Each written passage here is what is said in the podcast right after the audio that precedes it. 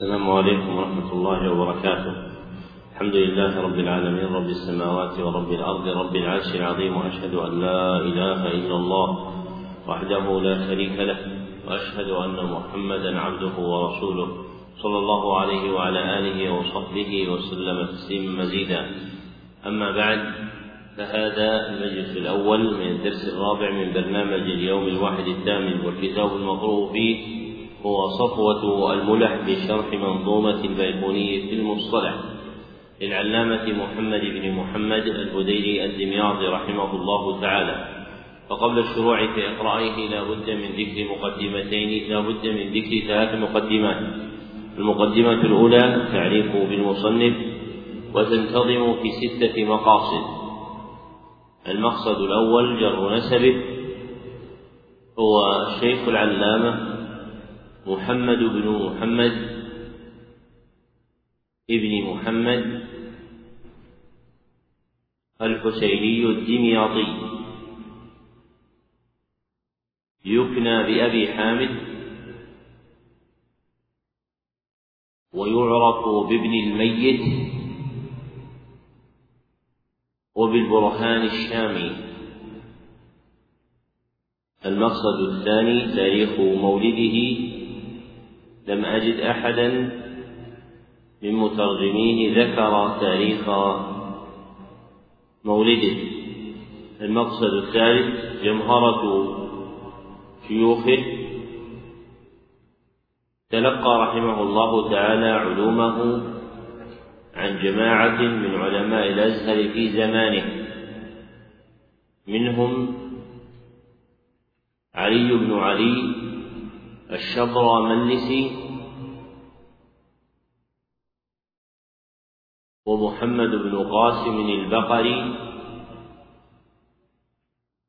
وأحمد بن عبد اللطيف البشبيشي.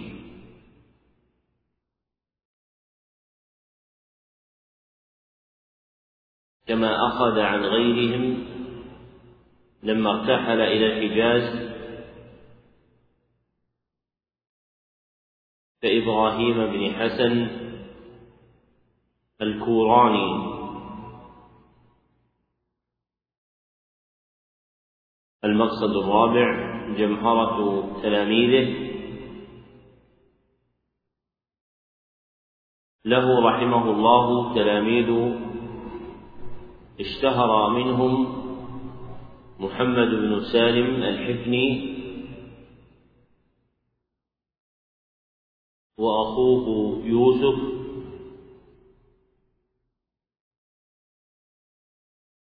ومصطفى البكري وعبد الله ابن إبراهيم البشبيشي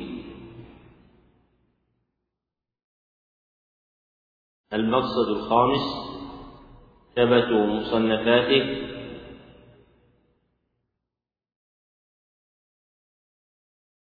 صنف رحمه الله جملة من التآليف. أكثرها في الحديث والرقائق منها الجواهر الغوالي في الأسانيد العوالي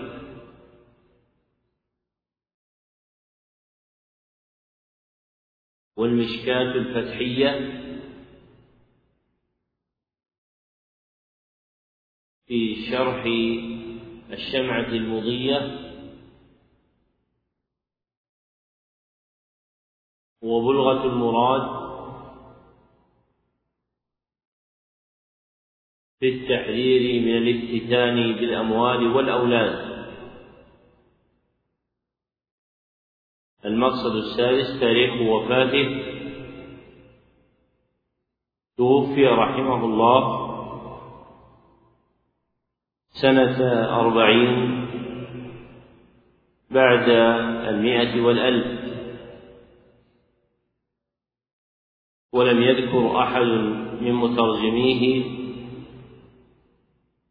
مدة عمره وتعذر الوقوف عليها للجهل بسنة ميلاده.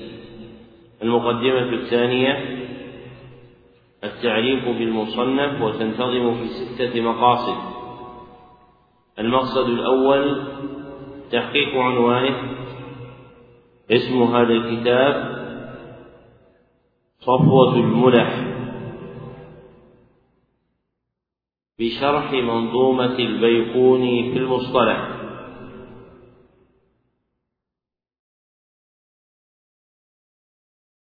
والملح جمع ملحة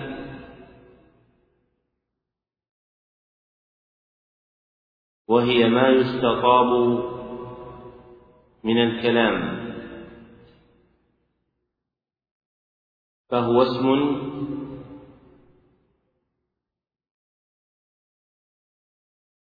للكلمة الجميلة.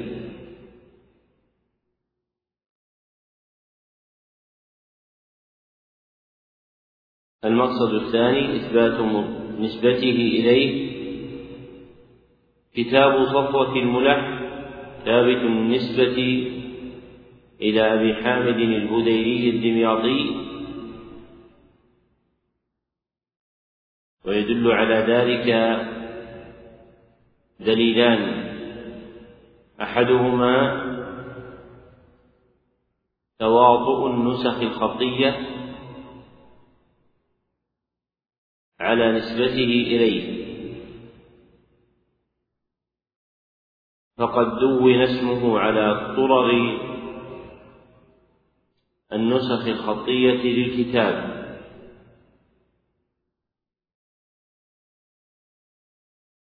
والآخر عزو جماعة من مترجمي الكتاب إليه. منهم عبد الحي الكتاني في فهرس الفهارس. المقصد الثالث بيان موضوعه. موضوع هذا الكتاب شرح منظومة متداولة في علم مصطلح الحديث هي منظومة البيقوني المقصد الرابع ذكر رتبته. إن منظومة البيقوني مدخل لطيف إلى فنون الاصطلاح الحديثي. وعامة المتأخرين يستفتحون درس المصطلح بها.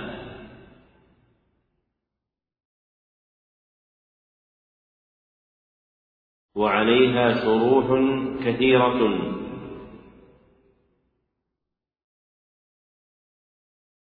غالبها مبني على الإيجاز.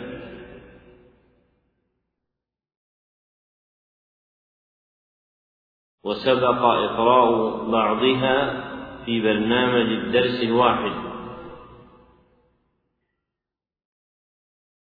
كشرح بدر الدين الحسني وشرح حسن المشاط. وهذا الشرح فوق رتبة شروح البيقونية المتداولة.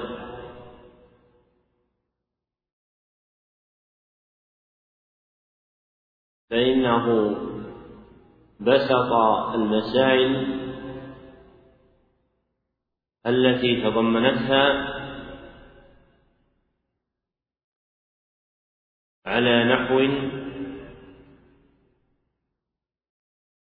جيد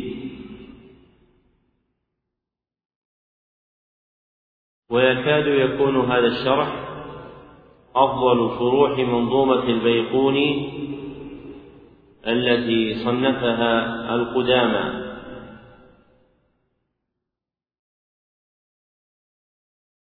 وهو أولى بالدرس من شرح الزرقاني عليها الذي عول عليه علماء الأزهر واليمن المقصد الخامس توضيح منهجه. جعل المصنف رحمه الله تعالى شرحه مقسما حسب أبيات النظم. فأتبع كل بيت بشرحه.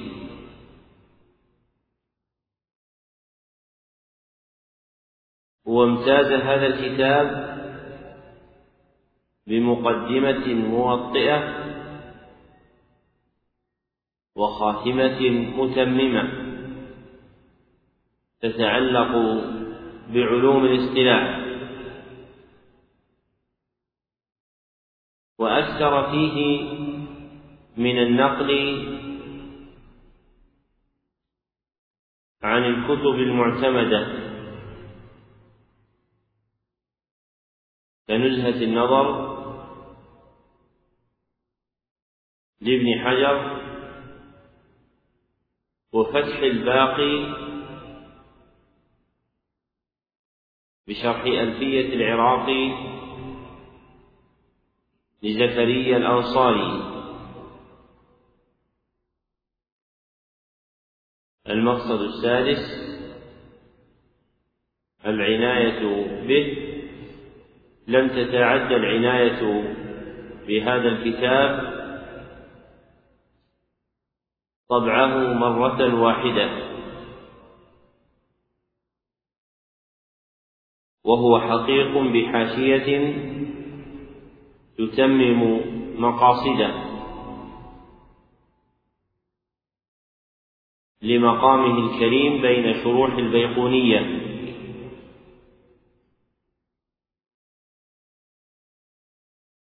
المقدمة الثالثة ذكر السبب الموجب لإقرائه. إن نظم البيقوني كما سبق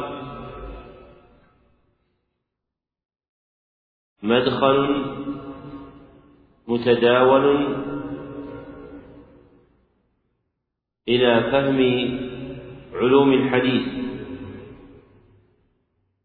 وعليه شروح وجيزة وهذا الشرح فوق تلك الشروح. فإقراؤه ترقية في فهم هذا النظم خاصة وفي فهم علوم الحديث عامة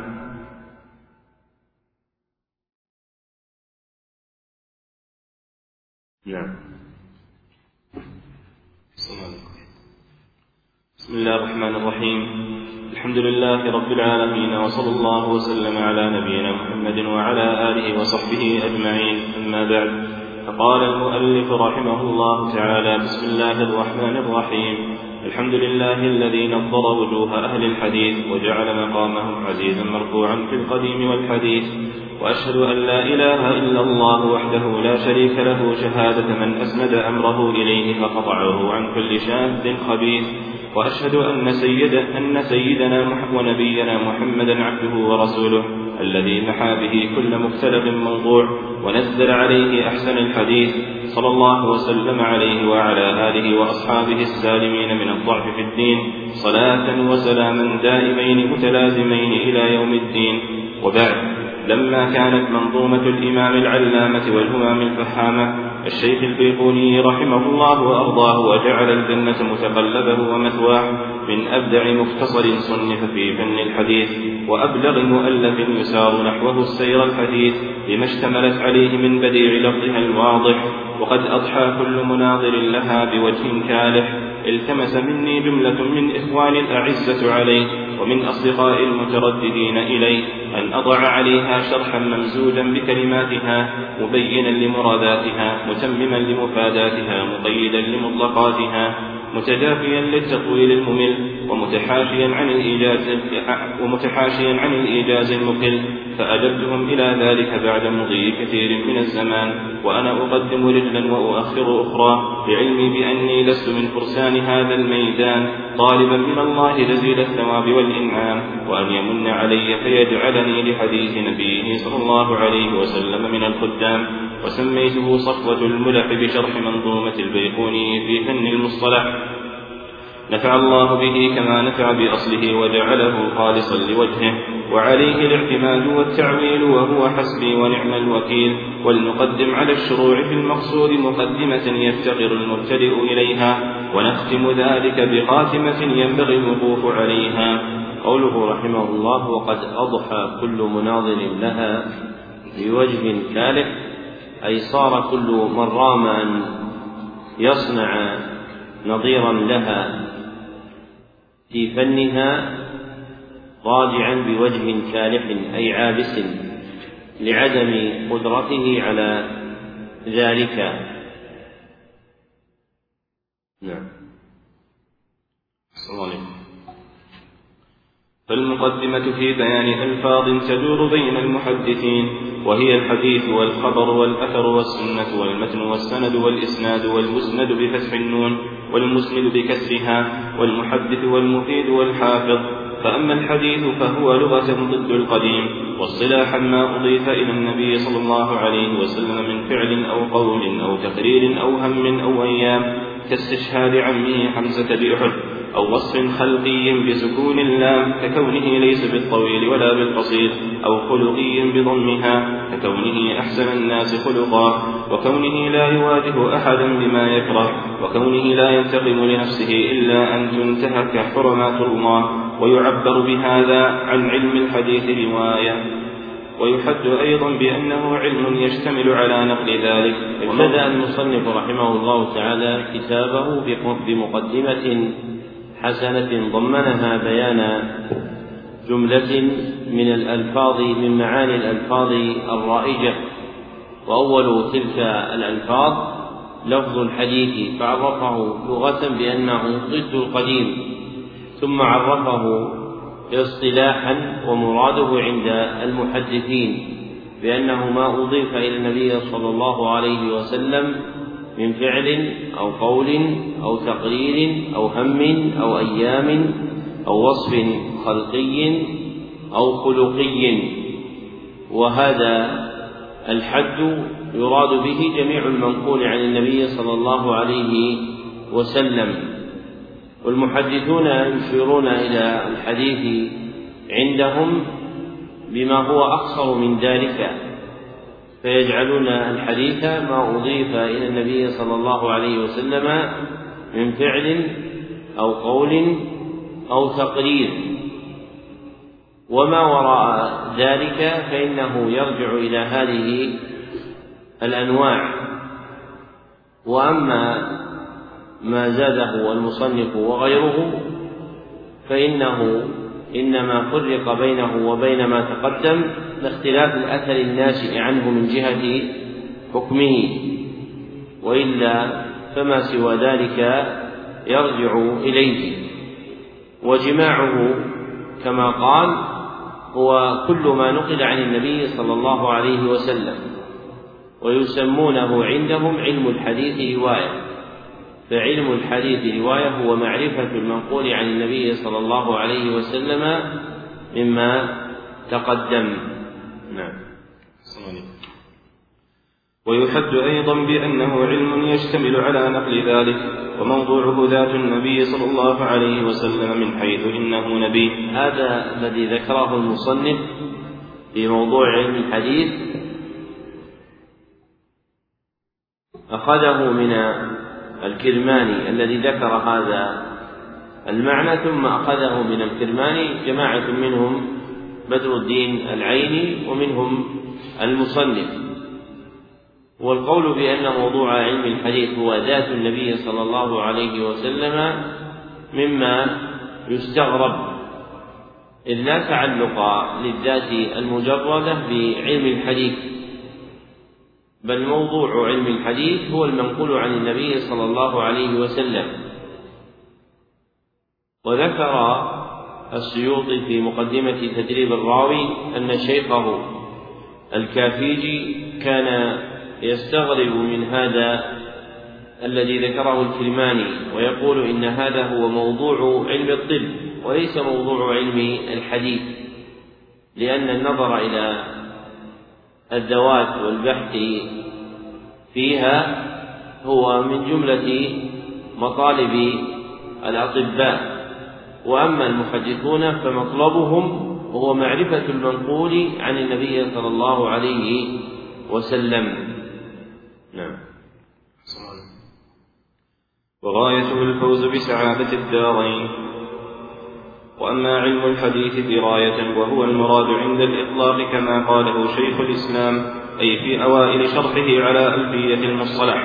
فأحسن ما قيل فيه قول الشيخ عز الدين بن جماعة علم بقوانين أو قواعد يعرف بها أحوال السند والمتن من صحة وحسن وضعف وعلو ونزول وكيفية تحمل وكيفية التحمل والأداء وصفات الرجال وغير ذلك والمروي. وقال الحافظ ابن حجر وأولى تعاريفه أن يقال معرفة القواعد المعرفة لحال الراوي أي من حيث القبول. لما فرغ المصنف من بيان معنى علم الحديث رواية أتبعه بعلم الحديث دراية لأن الرواية والدراية قرينان لا ينفكان عند المحدثين. ونقل في ذلك كلاما عن شيخ الإسلام وهو عند الشافعية إذا أطلق زكريا الأنصاري رحمه الله تعالى. وقد استجاد القاضي زكريا الأنصاري ما ذكره ابن جماعة في المنهل الروي وأجمع منه ما ذكره الحافظ ابن حجر فإن كلام ابن جماعة فيه تعديد بالتمثيل وأما كلام ابن حجر ففيه جمع بالوصف والحدود يراعى فيها, يراعى فيها الجمع بالأوصاف دون التعديد دون التعديد للأفراد لأن الأفراد مما يطول ذكره ولذلك قال ابن جماعة وغير ذلك فأفراد ذلك لا تحد بسردها وإنما تحد بوصفها. وتعريف ابن حجر مما ينتقد عليه أنه جعل مناط العلم هو المعرفة للقواعد والعلم لا يعرف من حيث تعلقه بمن أخذه فإن المعرفة وصف للآخذ لهذا العلم وإنما تعرف العلوم باعتبارها قواعد كما تقدم. فلو قيل على طريقة الحافظ بن حجر علم الحديث دراية هو القواعد المعرفة لحال الراوي. كان ذلك موافقا ما يستجاد من أن العلوم تعرف باعتبارها قواعد. وأوضح مما ذكره ابن حجر أن يقال إن علم الحديث دراية هو القواعد التي يعرف بها حال الراوي والمروي من حيث القبول أو الرد. من حيث القبول أو الرد. فهذا التعريف أجمع وأوفق في الدلالة على علم الحديث دراية كما تتابعوا عليه. وهذا المعنى لعلم الحديث دراية يريدون به مصطلح الحديث وأصوله. فمصطلح الحديث عندهم هو القواعد التي يعرف بها حال الراوي والمروي من حيث القبول أو الرد. وتسمية أصول الحديث ومصطلحه بعلم الحديث دراية معنى نشأ عند المتأخرين ولم يكن هذا المعنى هو المقصود بعلم الحديث دراية عند الأوائل. فإن دراية الحديث عندهم هي فقهه. ولكن المتأخرين جعلوا علم الحديث دراية مختص مختصا بأصوله التي تسمى بعلم مصطلح الحديث. والتحقيق أن دراية الحديث هي على المعنى الأقدم وهي فقهه وفهم معانيه. وأما أصول الحديث ومصطلحه فلا ينبغي أن تسمى بذلك وإنما تحد بما ذكرنا دون تسميتها بعلم الحديث دراية. لاختصاص علم الحديث دراية بالمعنى الأول عند القدامى. وهذا شيء ذكره ابن الأكفان في كتاب المقاصد ثم تتابع عليه المتأخرون. نعم. صلى الله عليه وموضوعه الراوي والمروي من حيث ذلك وغايته معرفة ما يقبل وما يرد من ذلك ومسائله ما يذكر في كتبه من المقاصد قوله ومسائله ما يذكر في كتبه من المقاصد أي من مقاصد الفن وغاياته التي يبحث فيه لأجلها. نعم. وأما الخبر فهو كما قال الحافظ ابن حجر عند علماء هذا الفن مرادف للحديث. وقيل الحديث ما جاء عن رسول الله صلى الله عليه وسلم والخبر ما جاء عن غيره. ومن ثم قيل لمن يشتغل بالتواريخ وما شاكلها الإخباري ولمن يشتغل بالسنة النبوية المحدث. وقيل بينهما عموم وخصوص مطلق فكل حديث خبر ولا عكس. انتهى. قول الحافظ ابن حجر رحمه الله تعالى وأما الخبر فهو عند علماء الفن مرادف للحديث هذا الذي يعول عليه لأنهم في اصطلاحهم في هذا اللفظ جعلوه مرادفا للحديث وجرى على ذلك عملهم تصنيفا وتسمية وما عدا ذلك من الأقوال. فهي استحسانات من جهة المعنى وأما من جهة تصرف أهل الفن فالأمر كما قال ابن حجر أنهم يجعلون الخبر مرادفا للحديث. نعم. وأما الأثر فهو لغة البقية واصطلاحا الأحاديث مرفوعة كانت أو موقوفة وبعض الفقهاء قصره على الثاني. وأما السنة فهي لغة الطريق يقال فلان على سنة فلان إذا كان تابعا لطريقته. واصطلاحا مرادفة للحديث على التعريف الأول وهو ما أضيف للنبي صلى الله عليه وسلم إلى آخره. وقيل الحديث خاص بقوله وفعله والسنة أعم. وأما المتن فهو لغة مأخوذ من المماثلة. قوله وقيل الحديث خاص بقوله وفعله والسنة أعم. أي أعم من ذلك من جهة ما يدخل فيها فيدخل فيها ما زاد عن القول والفعل من تقليد أو وصف أو هم. نعم.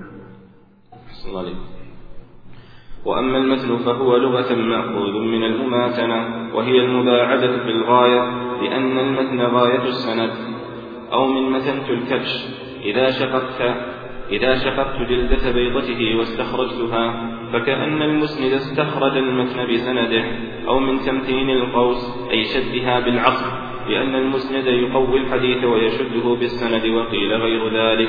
واصطلاحا ألفاظ الحديث التي يقوم بها المعنى وقال بعضهم هو ما تنتهي إليه غاية السند من الكلام. وهذا الذي ذكره بعضهم بالاصطلاح أحسن من المقدم عليه وهو ألفاظ الحديث التي يقوم بها المعنى لأن ما ينتهي إليه السند قد يكون حديثا نبويا وقد يكون موقوفا عن أحد الصحابة وقد يكون مقطوعا عن أحد التابعين وقد يكون دون ذلك. فالمتن اصطلاحا هو ما ينتهي إليه السند من الكلام ويندرج في ذلك الحديث النبوي وغيره. نعم. وأما السند فهو في الأصل مأخوذ من السند وهو ما ارتفع وعلى عن سفح الجبل لأن المسند يرفع الحديث لقائله وفي الاصطلاح الإخبار عن طريق المثل وأما الإسناد فهو رفع الحديث إلى قائله وقال شيخ الإسلام هو حكاية طريق المتن وقال الطيبي إن السند والإسناد متقاربان باعتماد الحفاظ في صحة الحديث وضعفه عليهما. وقال ابن جماعة المحدثون يستعملون السند والإسناد لشيء واحد. ذكر المصنف رحمه الله تعالى اختلاف أهل العلم في حد السند والإسناد وهما من حيث المعنى العام شيء واحد. وأما بالنظر إلى نفس الأمر فإن السند هو سلسلة الرواة التي تنتهي إلى المتن. وأما الإسناد فهو حكاية طريق المتن. فالفرق بينهما أن السند هو مجرد الرواة وأما الإسناد فينضم إلى ذلك ما فيه من صيغ الأداء التي تكون بين الرواة. فإذا قيل في سند ما في فإذا قيل في مثل ما ما سنده فالمراد سلسلة رواته فلان وفلان وفلان. وإذا قيل ما إسناده فالمراد طريق حكاية ذلك بألفاظ التحمل, التحمل الكائنة بينهم. نعم. صلى الله عليه وسلم. وأما المسند بفتح النون فله اعتبارات ثلاث. الأول ما أضيف للنبي صلى الله عليه وسلم من قول أو فعل إلى آخر التعريف الأول في الحديث سواء كان متصلا أم منقطعا وقيل ما اتصل إسناده إلى منتهاه ولو كان موقوفا لكن استعماله في الموقوف قليل وقيل ما أضيف إليه صلى الله عليه وسلم مع اتصال سنده ورجحه الحافظ ابن حجر. الثاني الكتاب الذي جمع فيه ما أسنده الصحابة أي رووه فهو اسم مفعول. الثالث يطلق ويراد به الإسناد فيكون مصدرا كمسند الفردوس أي أسانيد أحاديثه. وأما المسند بكسر النون فهو من يروي الحديث بإسناده سواء كان عنده علم به أم ليس له إلا مجرد الرواية. ذكر المصنف رحمه الله لفظين متقابلين أحدهما بفتح النون والآخر بكسرها وهما المسند والمسند. فذكر أن المسند يقع على ثلاثة معاني. أولها ما أضيف للنبي صلى الله عليه وسلم من قول أو فعل إلى آخر ما تقدم. وقيل ما اتصل إسناده إلى منتهاه ولو كان موقوفا لكن استعماله في الموقوف قليل. وذهب الحافظ رحمه الله تعالى إلى أن المسند ما أضيف إلى النبي صلى الله عليه وسلم مع اتصال سنده فإنه جعله في النخبة مرفوع صحابي. ولو كان متصلا على ظاهره كما سيأتي في موضوعه. والمعنى الثاني في هذا الكتاب الذي جمع فيه ما أسنده الصحابة أي رووه فيسمى مسندا باعتبار رفع الحديث إلى النبي صلى الله عليه وسلم كمسند أحمد أو غيره. والثالث إطلاقه وإرادة الإسناد سواء كان ما فيه هو من حديث الصحابة على ترتيبهم أو من حديث غيرهم. كمسند الدارمي فإن مسند الدارمي ليس مرتبا على الصحابة بل سمي مسندا باعتبار رفع الأحاديث فيه إلى النبي صلى الله عليه وسلم. ومثله كذلك مسند الفردوس للديلمي فسمي مسندا باعتبار إسناد أحاديثه. وأما المسند بكسر النون فهو الذي يروي الحديث بإسناده. سواء كان عنده علم بثبوت هذا الإسناد وصحته وفهم معانيه أم ليس له إلا مجرد الرواية فهو مرتبة من مراتب نقلة الحديث. نعم. صلى الله عليه وأما المحدث وأما المحدث فهو العالم بطريق الحديث وأسماء الرواة والمتون لا من اقتصر على السماع المجرد. فهو أرفع من المسند رتبة وأرفع منهما المفيد وهو دون الحافظ في العرف كما أن الحجة أرفع من الثبت قاله الذهبي. والسلف يطلقون الحافظ والمحدث بمعنى والحق أن الحافظ أخص منه عند المتأخرين وهو المكثر من الحديث حفظا ورواية المتقن لأنواعه ومعرفته رواية ودراية المدرك للعلل السالم في الغالب من الخلل. وقال الحافظ وقال الحافظ ابن حجر للأئمة شروط إذا اجتمعت في الراوي سموه حافظا. وهي الشهرة في الطلب والأخذ من أفواه الرجال لا من الصحف والمعرفة بطبقات الرواة ومراتبهم والمعرفة بالتجريح والتعديل وتمييز الصحيح من السقيم حتى يكون ما يستحضره من ذلك أكثر مما لا يستحضره مع استحضاره من المتون. فائدة قال الزهري لا يولد الحافظ إلا كل أربعين سنة والله أعلم.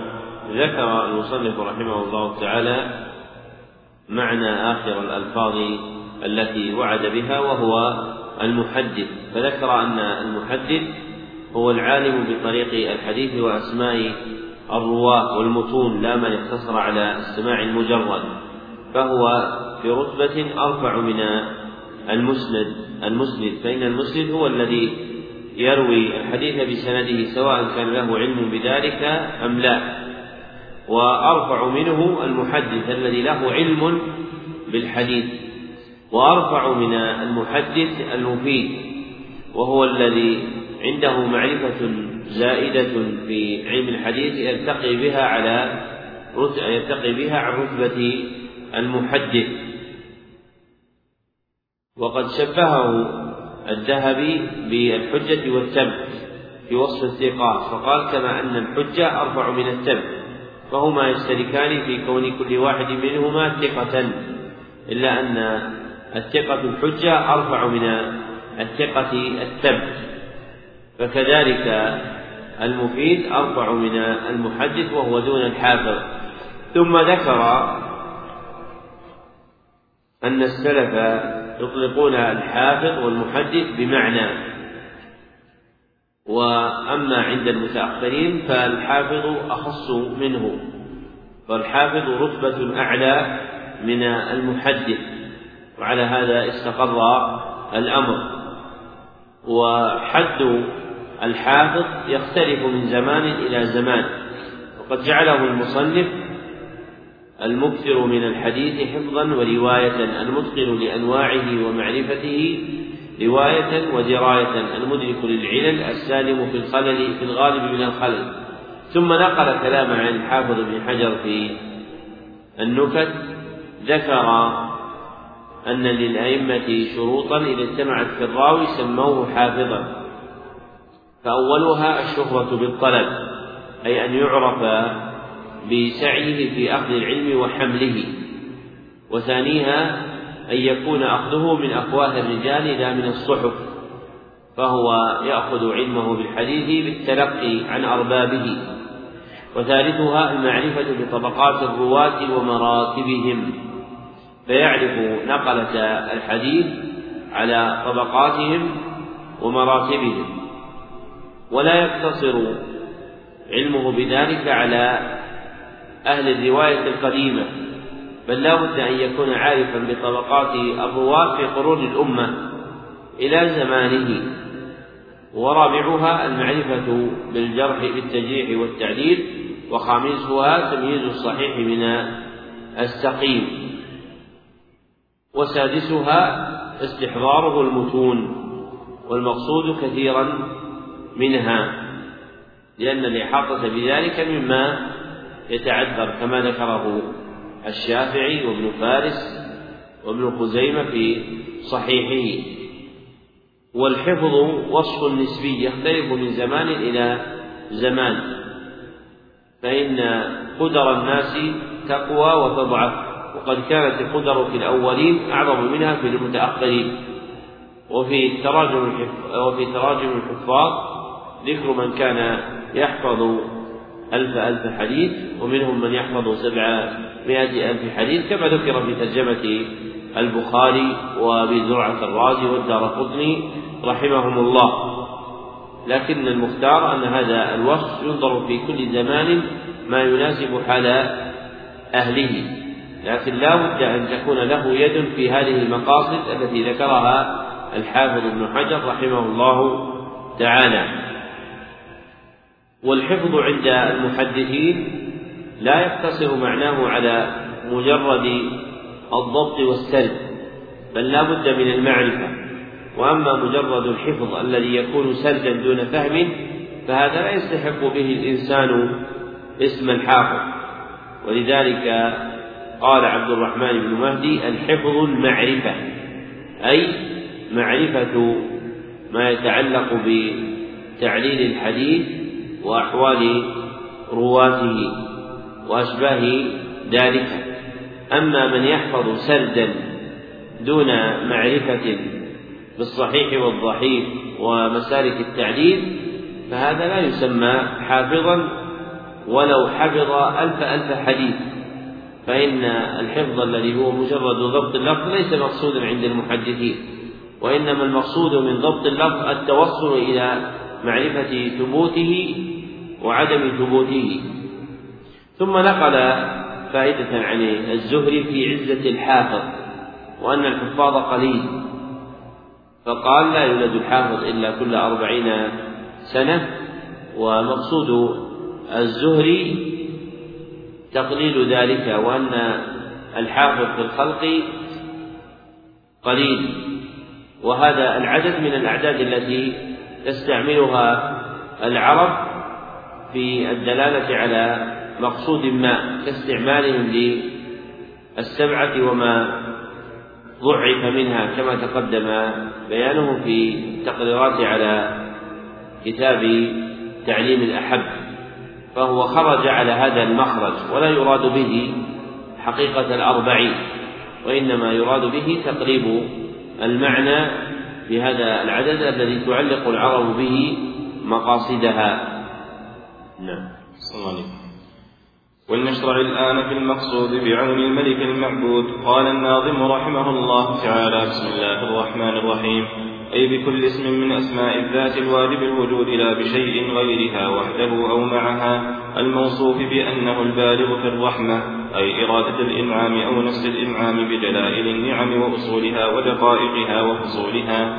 فالرحيم في هذا المقام المنيف كالتتمة والرديف. مؤلف مصاحبا وملابسا ومستعينا. هذا الذي ذكره المصنف رحمه الله تعالى في بيان معنى البسملة متعقب من وجوه فإن قوله بكل اسم من أسماء الذات الواجب الوجود يغني عنه لو قال إنه علم على الرب سبحانه وتعالى لكنه جرى على ما توقع عليه المتكلمون في العقائد من وصف الله سبحانه وتعالى بواجب الوجود تفريقا بينه وبين المخلوق لأن المخلوق جائز الوجود وأما الله سبحانه وتعالى فهو واجب الوجود. وهذا من الألفاظ التي استعملها أرباب العقائد وليست مما جاء في الكتاب ولا في السنة وهي من حيث المعنى صحيحة. لكن اللفظ ليس من اللفظ المتداول في خطاب القرآن والسنة في هذا الباب.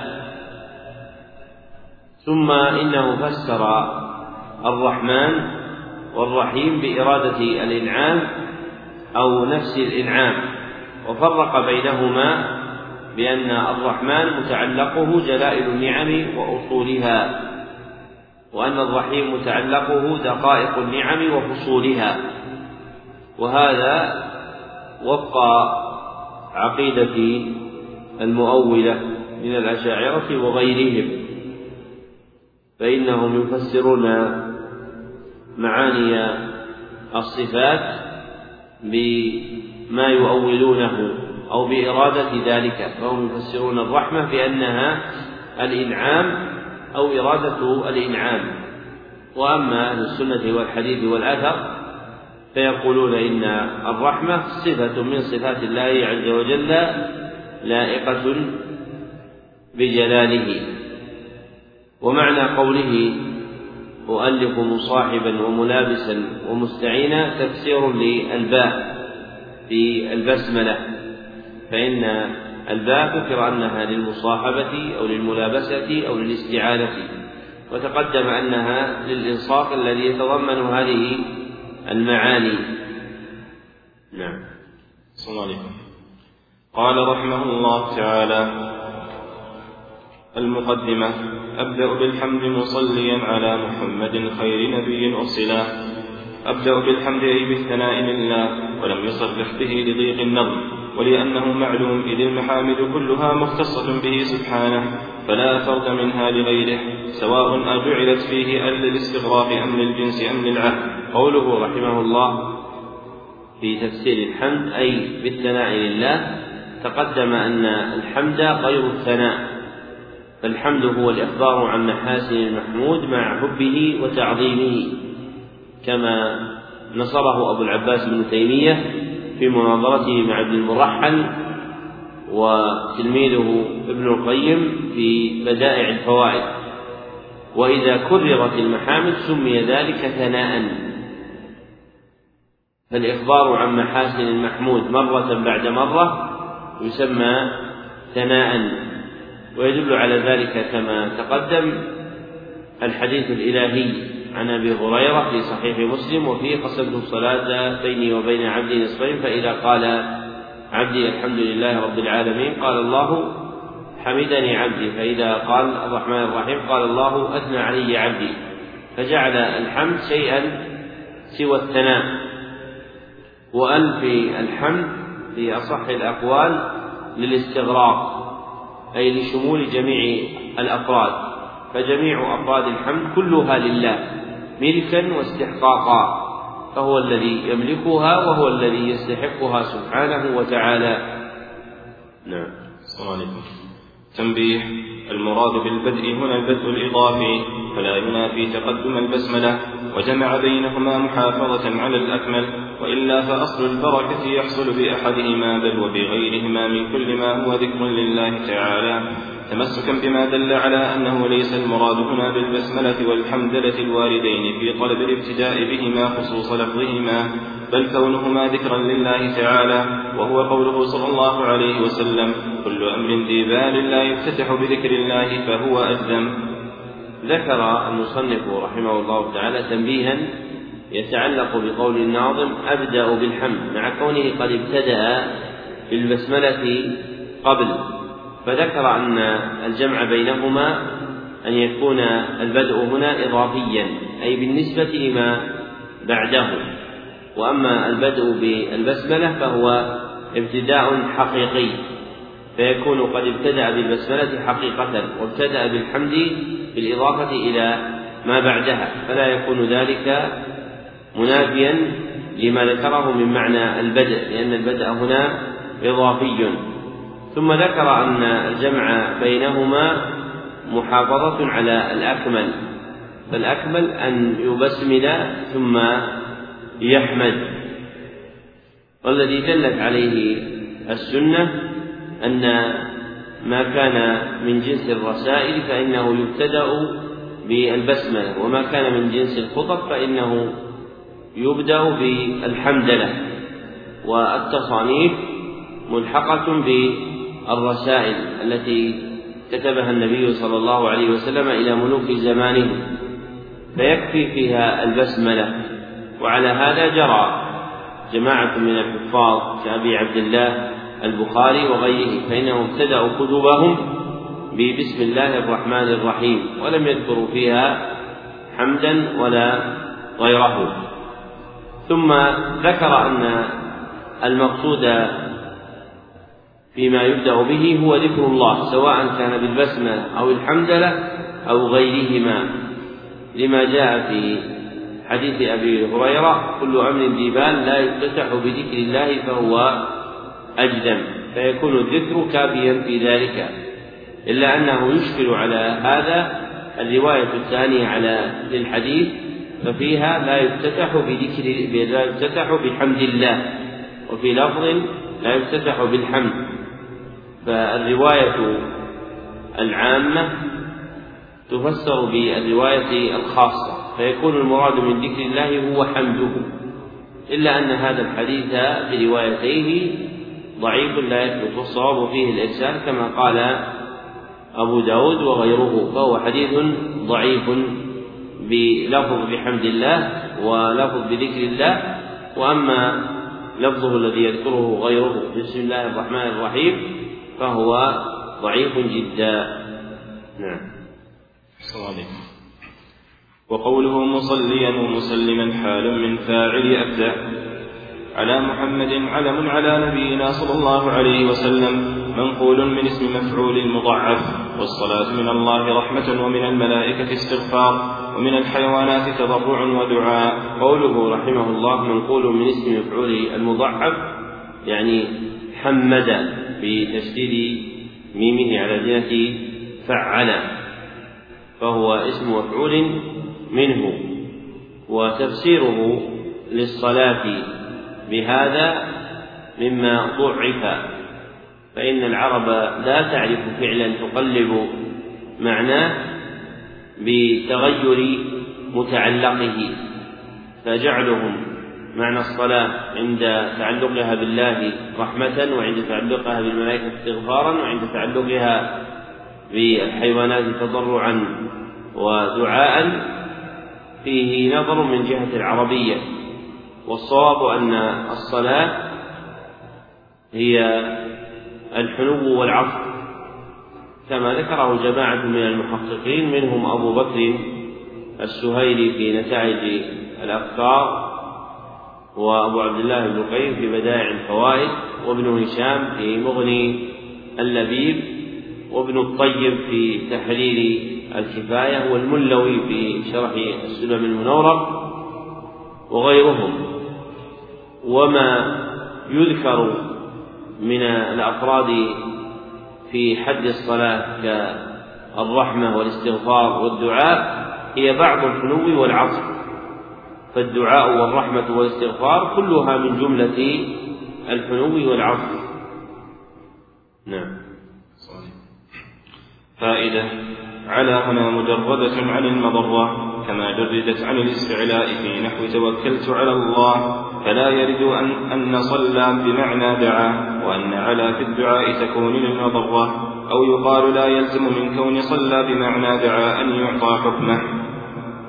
لما فسر المصنف الصلاة بالدعاء ورد عليه إشكال في قول صليت على فلان فكأن المعنى صليت على فلان أي دعوت على فلان فذكر أن على هنا مجردة عن المضرة أي لا يقصد بها الإيذاء كما جردت عن الاستعلاء في نحو توكلت على الله فإن على موضوعة للاستعلاء لكن القائل توكلت على الله لا يقصد ذلك لأنه لا يناسب المخلوق.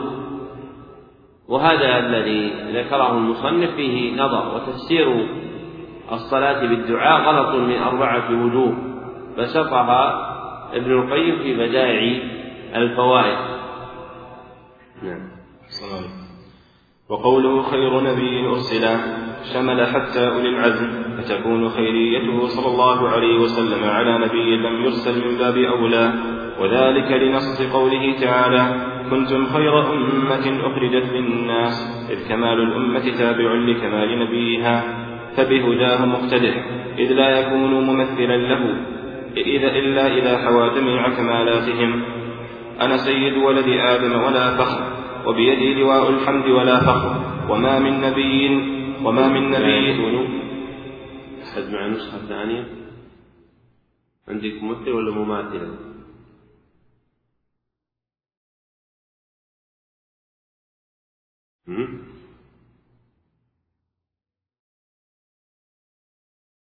اللي قبله الجملة اللي قبلها. إذ لا يكون ممثلا ولا مماثلا.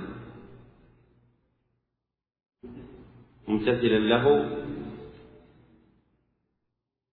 الاقتداء.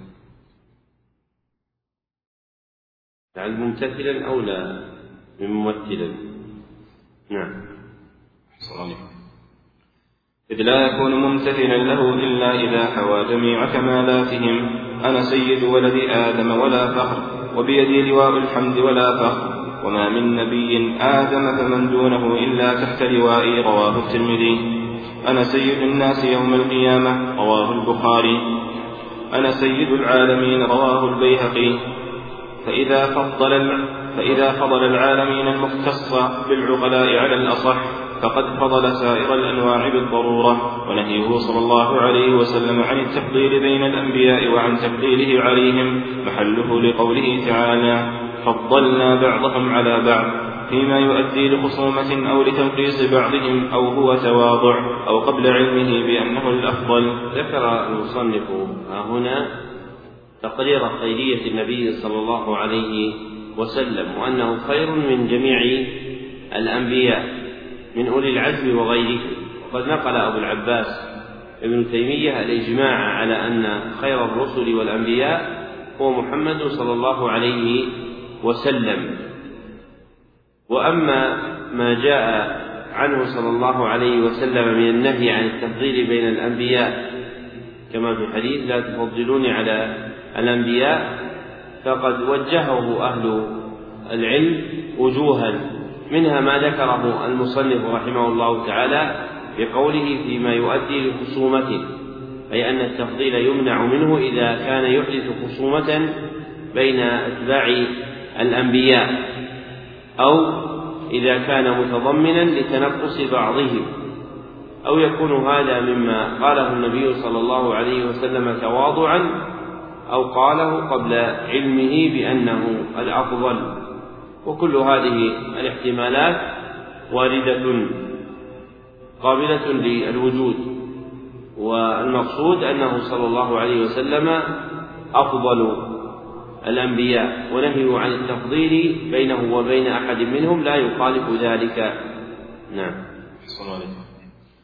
والنبي بغير همز مأخوذ من النبوة بفتح النون وسكون الموحدة وتخفيف الواو المفتوحة بمعنى الارتفاع وبالهمز من النبأ وهو الخبر وهو إنسان أوحي إليه بشرع وإن لم يؤمر بتبليغه فإن أمر بتبليغه, بتبليغه فرسول أيضا فكل رسول نبي ولا عكس وفي كلام بعض المحققين الرسول من البشر ذكر حر أكمل معاصريه غير الأنبياء عقلا وفطنة وفطنة وقوة رأي وخلقا بفتح بالفتح.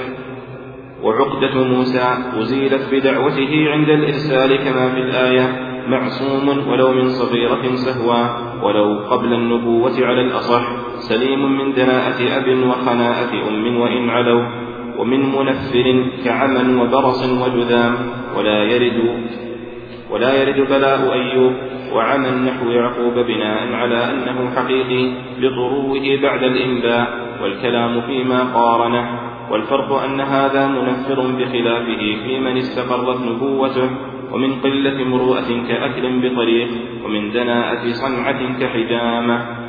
أوحي إليه بشرع وأمر بتبليغه وإن لم يكن له كتاب ولا شبهة كتاب ولا نسخ كيوشع. انتهى. وقيل لا يكون رسولا حتى يكون له كتاب أو نسخ لبعض شرع من قبله.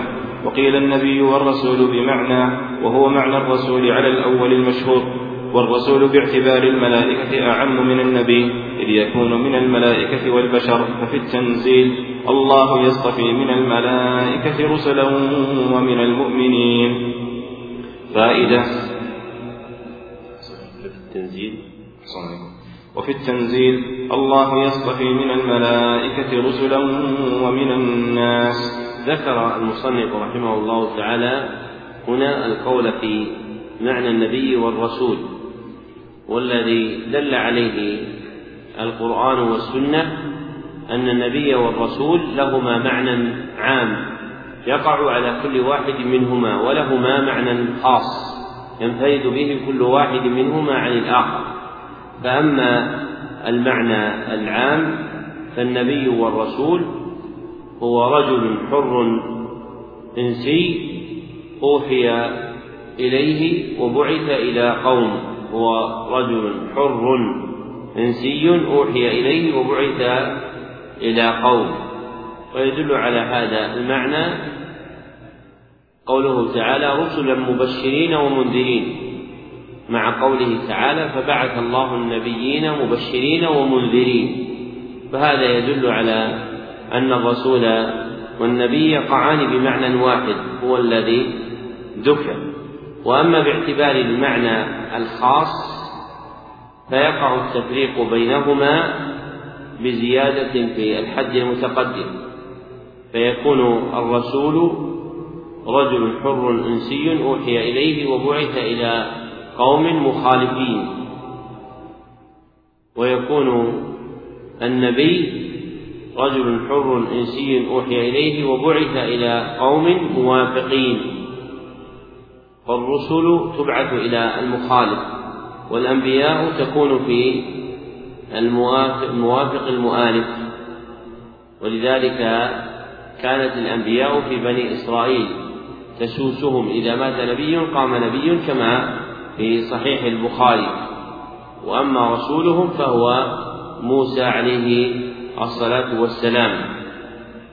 وما يذكره بعض المصنفين من أن النبي يكون موحى إليه ولم يؤمر بالتبليغ فيه نظر لأن القرآن دل على أن النبي يؤمر بالبلاغ كما قال تعالى كان الناس أمة واحدة فبعث الله النبيين مبشرين ومنذرين. ووظيفة الأنبياء التبشير والإنذار. فكيف لا يؤمر بالتبليغ؟ والله عز وجل يذكر ذلك عنه. فهذا الفرق فرق ضعيف. ثم ذكر المصنف نقلا عن بعض العلماء وصفه بالتحقيق فيما يتعلق أحوال الرسول وأنه على الكمال. وكل ما خالف الكمال فإنه قد أزيل عنه. كما قال وخلقا يعني أكمل الناس خلقا. قال وعقدة موسى أزيلت بدعوته عند الإرسال أي العقدة التي كانت في لسانه. وكذلك ما ذكره في سلامة الأنبياء مما ينفر عنه كالعمى والبرص والجذاب ولا يرد على ذلك بلاء أيوب وعمى يعقوب لطروئه بعد الإنباء.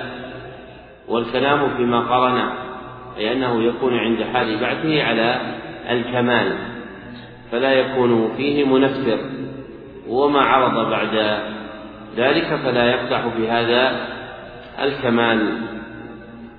نعم. صلى فائدة وقوله والرسول باعتبار الملائكة أعم من النبي هذا باعتبار المعنى العام للإرسال وهو المعنى اللغوي لا باعتبار المعنى الشرعي. فمعنى قوله تعالى الله يصطفي من الملائكة رسلا أي يرسلهم الله عز وجل ويبعثهم من جهة الوضع اللغوي لا من جهة المعنى الشرعي. فإن الرسل الذين يرسلهم الله عز وجل إلى الناس مبشرين ومنذرين هو هم من جنس الناس وليسوا ملائكة. وأما ما يقع من إرسال الواحد للابتلاء ونحو ذلك فليس المقصود به إبلاغ رسالة وبيان دين وإنما يرسل امتحانا وابتلاء. فتسمية الملائكة رسلا أي باعتبار الوضع اللغوي لا باعتبار الحقيقة الشرعية الرسول. نعم. صلى الله عليه فائدة رسالة كل رسول خاصة بقومه إلا رسالة نبينا صلى الله عليه وسلم فإنها عامة لكل مخلوق من إنس وجن وملك بل وجماد كما عليه جمع المحققون. وفائدة الإرسال للمعصوم وغير المكلف طلب إذعانهما لشرفه ودخولهما تحت دعوته واتباعه. تشريفا له على سائر المرسلين وقد بسطت الكلام على هذا المقام في شرحي على رسالة مسماة بإظهار السرور بمولد النبي المسرور بما لا مزيد عليه وتدعو الضرورة إلى الوقوف عليه إلى الوقوف لديه. قرر المصنف عموم بعثة النبي صلى الله عليه وسلم لكل أحد وعمم ذلك بالجمادات ثم ذكر فائدة إرساله إلى المعصوم كالملائكة وغير المكلف كالجمادات فبين أن المقصود طلب إذعانهما لشرفه ودخولهما تحت دعوته واتباعه تشريفا له على سائر المرسلين. وهذا معنى حسن وإن كانت بعثة النبيين تتعلق بالناس فقط كما سبق في قوله تعالى كان الناس أمة واحدة فبعث الله النبيين مبشرين ومنذرين فهم يبعثون إلى أمم الناس والناس لفظ يدخل فيه الجن والإنس والجن والإنس هم المطالبون بالعبادة دون غيرهم كما قال تعالى وما خلقت الجن والإنس إلا ليعبدون فهم مطالبون بها وقد يمتثلون وقد لا يمتثلون وأما الملائكة فهم ممتثلون. كما خلقهم الله سبحانه وتعالى. فلا يحتاجون إلى بعثة رسول يدعوهم إلى عبادة الله سبحانه وتعالى. نعم. أقسام الحديث. قال رحمه الله تعالى ودي من أقسام الحديث عدة. هذا عندكم في النسخة الثانية؟ أقسام الحديث. هذه يبدو من الزيادات جزاه الله خير محقق. يعني ينبغي أن يضعها بين معقوفتين أو يضعها في الهامش. نعم. قال رحمه الله تعالى ودي من أقسام الحديث عدة وكل واحد أتى وحده. ودي مبتدأ وهو إشارة إلى نوع مفصل وهو ما ما هو حاضر في الذهن إن كانت الإشارة قبل التأليف وإن كانت بعده فإما إلى ما في الذهن أيضا على ما تقرر من تقدير المضافين وإما إلى ما في الخارج إن جعل مسمى الكتاب أمرا خارجيا كالنقوش أو الألفاظ المخصوصة وهي الصادرة من المصنف في الوقت المخصوص على الوجه المخصوص. وهو على حذف مضاف أيضا أي نوع هذه النقوش أو الألفاظ فلا يرد أن الموجود في الخارج ليس إلا الشخص وليس بمسمى الكتاب وإلا انحصر فيه. فإن فإن جعل فإن جعل فإن جعل. فإن جعل الكتاب فإن جعل الكتاب المسائل المخصوصة المشخصة المشخصة الخارجية كما هو أحد الاحتمالات أيضا فلا يحتاج إلى تقدير مضاف لأنها حينئذ لا تختلف بحسب الأشخاص أو غيرها بخلاف النقوش والألفاظ. ذكر المصنف رحمه الله تعالى هنا مسألة مشهورة في ابتداء التصانيف. تتعلق بالإشارة التي يذكرها المصنفون في أول كلامهم بعد قولهم. أما بعد فهذا أو فهذه أو كما قال المصنف وذي. فالإشارة ها هنا فيها تفصيل فيما ترجع إليه. فإن كانت الإشارة قبل التأليف بأن يكون قد وضع المقدمة قبل أن يضع الكتاب فيكون قوله فإن هذه أو وذي إشارة إلى ما هو حاضر في ذهنه مما لم يوجد في الخارج بعد فهو وصل إلى قوله أما بعد فهذه أو فهذا مثلا كتاب أو فهذه عجوزة لطيفة فهو يشير إلى حاضر في ذهنه سيكون. وإن كان وضع الكتاب قد تقدم على المقدمة فيكون قد كتب الكتاب ثم شرع يكتب مقدمته. فيكون قوله فهذه إشارة إلى ما في الذهن عند قوم أو إشارة إلى ما في الخارج عند آخرين. والمقصود بالإشارة إلى ما في الخارج إلى التأليف الذي قد فرغ منه وهو يكتب مقدمته. والصحيح أيضا أنه في هذا المقام يشير إلى ما في الذهن لأن الألفاظ من حيث هي لا تدل على المقصود وإنما هي دليل على المعاني والمعاني إنما توجد في الذهن فالإشارة كيفما كان هي إلى شيء حاضر في الذهن سواء تقدمت الخطبة على الكتاب أو تأخرت عنه. نعم. وقوله من أقسام الحديث متعلق بقوله عدة بكسر العين المهملة خبر مبتدأ ومن في ذلك للبيان أو للتبعيض وهو الأقرب لأنه لم يستوفي جميع أقسام الحديث كما سيأتي التنبيه على ذلك إن شاء الله تعالى آخر الكتاب. وعدة ما ذكره الناظم اثنان وثلاثون قسما تمر بك واحدا واحدا وكل واحد منها أتى. المراد ثبت ذكر اسمه في النظم من كونه صحيحا أو حسنا إلى آخر ما يأتي. وحجه بتشديد الدال المهملة أي مع ذكر حجه.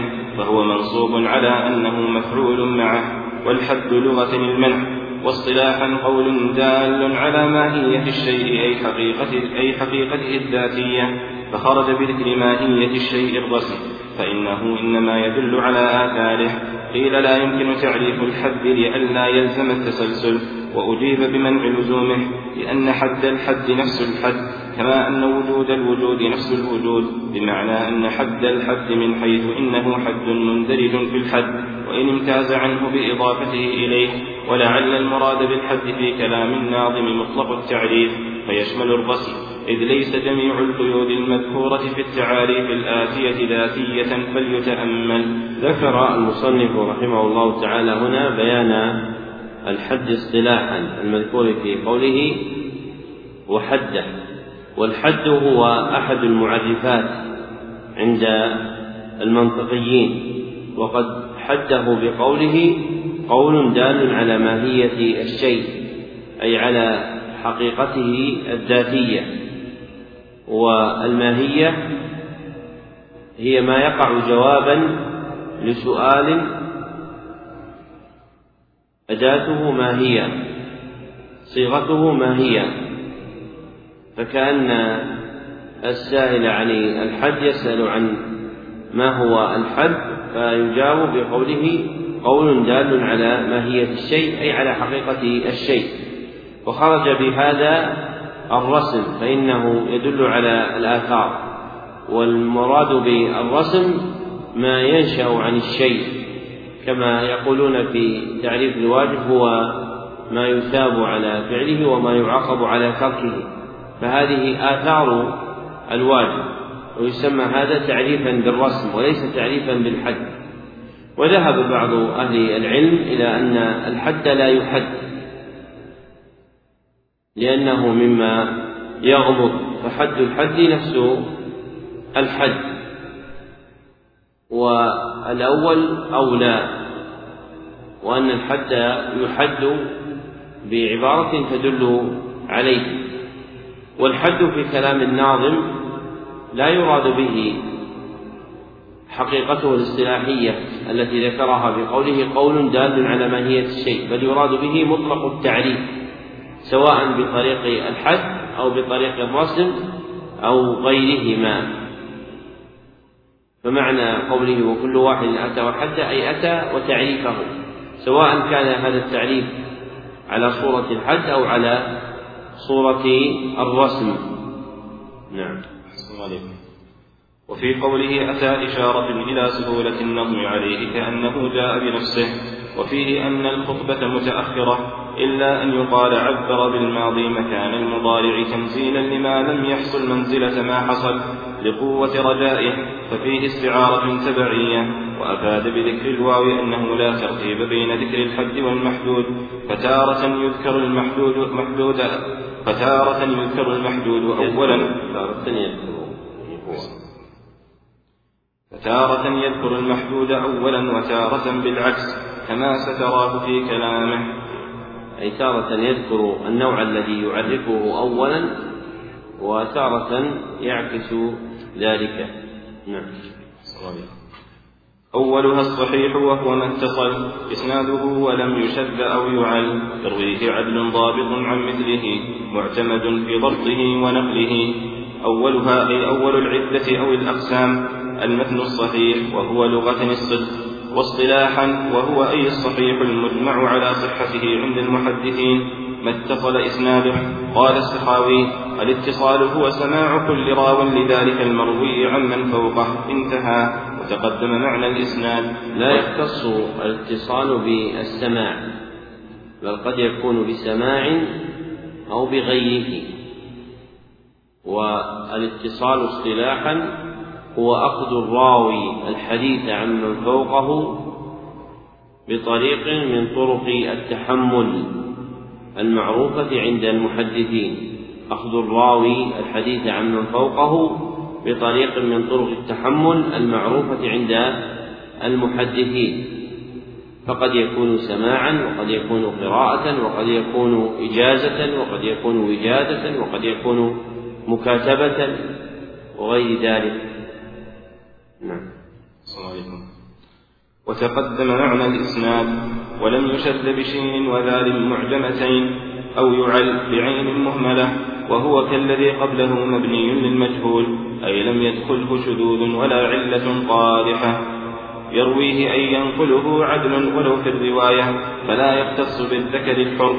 والعدالة ملكة تمنع صاحبها من اقتراف الكبائر والإصرار على الصغائر. والكبيرة ما لحق صاحبها وعيد شديد بنص, بنص كتاب أو سنة. وقيل العدالة ملكة تحمل صاحبها على ملازمة التقوى والمروءة. عرف المصنف رحمه الله تعالى العدالة بأنها ملكة والملكة عند علماء العقليات هي الهيئة الراسخة فهي فرد من أفراد الهيئة. وهي إحدى المقولات العشر عندهم. ودخل هذا المأخذ في مصطلح الحديث في حد في مصطلح الحديث في حد العدالة من جهة العلوم العقلية. والعدالة أيسر من ذلك فإن العدالة كما ذكرها القدماء من أهل العلم كالشافعي وابن حبان هي غلبة حسنات الرجل على طاعات الرجل على سيئاته فإذا غلبت الطاعة على العبد فإنه عدل وهذا أحسن مأخذا وأوضح من هذا الحد المبني على قاعدة عقلية ترجع إلى مقولة الهيئة.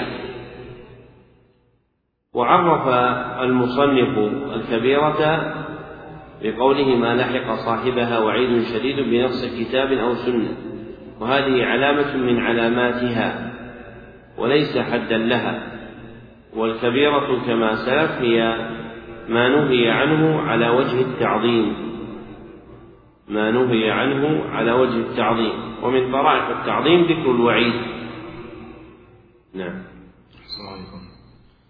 ضابط إما في صدره وهو أن يثبت الراوي ما سمعه بحيث يتمكن من استحضاره متى شاء أو في كتابه وهو صيانته عنده منذ سمع فيه وصححه إلى أن يؤدي منه.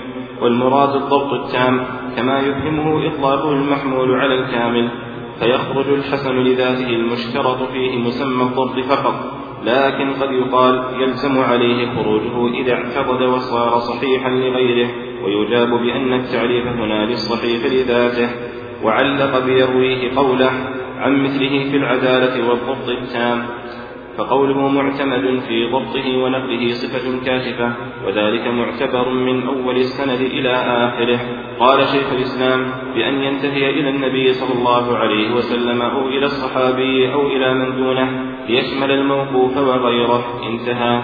ذكر المصنف أن الضبط نوعان. أحدهما ضبط الصدر والآخر ضبط السطر ويشار إليه بضبط الكتاب. وحتى ضبط الصدر بأن يتثبت الراوي بأن يثبت الراوي ما سمعه بحيث يتمكن من استحضاره متى شاء فيكون قد وعاه بقلبه. وعرف ضبط الكتاب بأنه يصونه عنده مذ سمع ما فيه وصححه إلى أن يؤدي من هذا الكتاب. وقد أشار إلى هذين النوعين العلامة الحافظ الحكمي رحمه الله تعالى بقوله في النون في اللؤلؤ المكنون والضبط ضبطان بصدر وقلم الأول الذي متى يسمعه لم ينسى فحيثما يشاء أداه مستحضرا اللفظ الذي وعاه. والثاني من في صدره صدره قد جمعه وصانه لديه منذ سمعه حتى يؤدي منه أي وقت وسمي ما يجمعه بالتبت وهذا مما يوجد في الأنهار ولا يوجد في البحار. فإن حد الضبطين وذكرهما نظما على هذا النحو ليس في غير نظم الشيخ حافظ رحمه الله تعالى. والمراد بالضبط المذكور في شروط الحديث الصحيح الضبط التام لأن الضبط من جهة ثبوته وكماله نوعان أحدهما الضبط التام والثاني الضبط الخفيف. فالتام هو الراسخ الكامل والخفيف هو الذي يطرأ على صاحبه الغلط ويقع منه فيه الخطأ. ثم ذكر أن معنى قوله عن مثله أي عن مثله في العدالة والضبط. وقوله معتمد في ضبطه ونقله صفة كاشفة أي لا يشتمل على تأسيس معنى بل هو تقرير لما سبقه. ثم نقل عن شيخ الإسلام وهو زكريا الأنصاري بأن ينتهي أي السند إلى النبي صلى الله عليه وسلم أو إلى الصحابي أو إلى من دونه ليشمل الموقوف وغيره. فوصف الصحيح لا يختص بالمرفوع ولا بالموقوف ولا بالمقطوع بل يكون وصفا للجميع إذا اجتمعت شروطه. نعم. تنبيه. جملة ما ذكره الناظم خمسة قيود لا ستة للاستغناء بقوله يرويه عدل ضابط عن قوله عن مثله إلى آخره كما صرح به شيخ الإسلام في شرح ألفية العراق. في شرح ألفية العراقي فخرج بالأول منها المنقطع والمرسل والمعضل الآتي تعريفها في محلها. وبالثاني الشاذ الآتي بيانه. ولا يرد عليه الشاذ الصحيح عند بعضهم لأن التعريف للصحيح المجمع على صحته كما مر لا مطلقا. وبالثالث ما فيه علة قادحة كإرساله وسيأتي بيانها. أما غير القادحة فلا يضر. قال السخاوي كأن يروي العدل الضابط عن تابعي مثلا عن صحابي حديثا فيرويه غيره ممن يشاركه في سائر صفاته عن ذلك التابعي بعينه عن صحابي آخر. فإن هذا يسمى عند كثير من المحدثين علة لوجود الاختلاف على تابعيه في شيخه ولكنها غير قادحة لجواز أن يكون التابعي سمعه من كل منهما وفي الصحيحين من أمثلة ذلك جملة انتهى. ومن قيد العلة بكونها خفية لم يرد إخراج الظاهرة لأن الخفية إذا أثرت فالظاهرة أولى وبالرابع من في سنده من عرف ضعفه. أو جهلت عينه أو حاله وبالخامس وهو قوله ضابط إلى آخره ما في سنده مغفل كثير الخطأ وإن عرف بالصدق والعدالة لعدم ضبطه. نبه المصنف رحمه الله تعالى إلى أن قول رويه عدل ضابط يغني عن قوله عن مثله للدلالة على الجنس فإذا قلنا رواه عدل ضابط صار هذا وصفا لكل واحد من رواته فلا يحتاج إلى زيادة عن مثله. ثم بين المصنف ما يخرج بهذه القيود فخرج بقيد الاتصال المنقطع والمرسل والمعضل لأنها تخالف الاتصال. وبقيد عدم الشذوذ خرج به الشاذ وسيأتي بيانه. ثم قال ولا يرد عليه الشاذ الصحيح عند بعضهم. لأن التعريف للصحيح المجمع على صحته كما مر لا مطلقا. فبعض أهل العلم يرى أن الشذوذ وصف لا يتعلق بالصحة ولا بالضعف بل الشاذ هو من رواه هو ما رواه راو على وجه يستغرب سواء كان الراوي ثقة وحديثه صحيح أو كان الراوي ضعيفا وحديثه واهيا. وكثير من قدماء الحفاظ يستعملون هذا المعنى ويوجد في كلام الحاكم والبيهقي رحمهما الله قولهما صحيح شاذ ولا تنافي بينهما ومرادهم أنه رواه راويه على وجه يستغرب تفرده منه فكان حقيقا بالوصف بالشذوذ وأما من جهة الثبوت فهو ثابت لكن بحسب ما استقر عليه الاصطلاح فقد صار الشذوذ وصفا منافيا للصحة وخرج بالثالث ما فيه علة قادحة وهو عدم المعل وهو عدم العلة. والعلة القادحة تضر أما العلة غير القادحة فلا تضر. هذا بحسب تصرف المتأخرين. وأما حسب تصرف الحفاظ فإن كل علة قادحة ولا توجد علة غير قادحة. لكن القدح بعضه ما يؤثر في صحة الحديث أصلا وبعضه ما يؤثر في صحة الإسناد دون الحديث.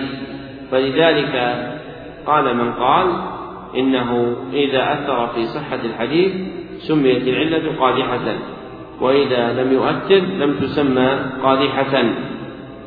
كما جاء في كلام السخاوي وذكر أن أنه قد يروي العدل الضابط عن تابعي مثلا عن صحابي فيرويه غيره ممن يشاركه عن ذلك التابع بعينه عن صحابي.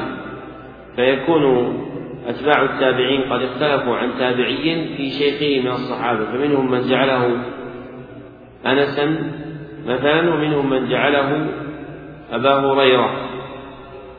ومثل هذا عند المحدثين يسمى علة وهو قادح لأن الحديث توهم أحد رواته فأخطأ في صحابيه فإما أن يكون من حديث أنس وإما أن يكون من حديث أبي هريرة فكل علة قادحة إلا أن يحفظ أنه عن الصحابيين معا فمثل ذلك لا يسمى علة. ثم قال المصنف ومن قيد العلة بكونها خفية لم يرد إخراج الظاهرة لأن الخفية إذا أثرت فالظاهرة أولى. فالعلة قد تكون ظاهرة وقد تكون خفية لكن الغالب أن اسم العلل إنما يطلق على الخفي وذكر الظاهر معه على وجه التبع والتابع تابع. ثم ذكر أنه يخرج بالرابع وهو العدل من في سنده من عرف ضعفه أو جهلت عينه أو حاله. وبالخامس وهو قوله ضابط ما في سنده مغفل كثير الخطأ وإن عرف بالصدق والعدالة لأن الغفلة الكثيرة تؤثر في الضبط فتخرج صاحبه منه. نعم. السلام عليكم. فوائد الأولى اعلم أن الصحيح ضربان كالحسن لأن المقبول من الحديث إن اشتمل من صفات القبول على أعلاها من ضبط رجاله واشتهارهم, واشتهارهم بالحفظ والورع وتحري مخربيه واحتياطهم فهو الصحيح لذاته أولى فإن وجد ما يدخل قصوره فهو الصحيح لذاته أولى أعد من أول اعلم أن الصحيح ضربان. السلام عليكم. اعلم أن الصحيح ضربان كالحسن. لأن المقبول من الحديث إن اشتمل من صفات القبول على أعلاها من ضبط رجاله واشتهارهم بالحفظ والورع وتحري مخرجيه واحتياطهم فهو الصحيح لذاته. أولى أولى أولى فإن وجد ما يجبر قصوره ككثرة الطرق فهو الصحيح أيضا لكن لا لذاته أو لم يوجد ذلك فهو الحسن لذاته. وإن قامت قرينة ترجح قبول ما يتوقف فيه فهو الحسن أيضا لكن لا لذاته.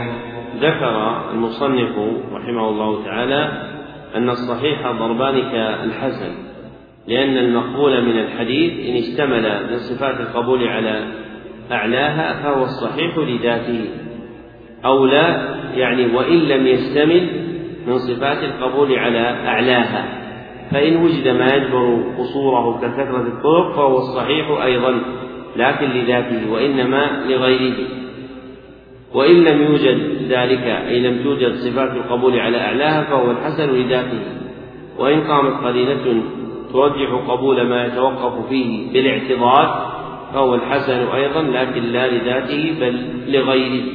ويفهم منه أن الصحيح والحسن يقسم كل واحد منهما إلى قسمين. والصحيح يقسم إلى الصحيح لذاته والصحيح لغيره والحسن يقسم إلى الحسن لذاته والحسن لغيره. نعم. الثانية قولهم هذا حديث صحيح أو حسن أو ضعيف فالمراد به في ظاهر الحال عملا بظاهر الإسناد لا القطع بصحة لا القطع بصحة أو غيرها في نفس الأمر لجواز الخطأ والنسيان على الثقة. والضبط والصدق على غيره والقطع إنما يستفاد من التواتر أو مما أو مما احتف بالقرائن. وخالف ابن الصلاح فيما ورد في الصحيحين أو أحدهما فاختار القطع بصحته. ذكر المصنف كلاما يريده متأخر المتكلمين في علوم الحديث معناه أن قول القائل في حديث إنه صحيح أو حسن أو ضعيف المراد به في ظاهر الحال عملا بظاهر الإسناد دون القطع بالحكم في نفس الأمر. فيجوز أن يروي الثقة حديثا يحكم عليه بالصحة ومع ذلك قد يكون الثقة مخطئا أو ناسيا.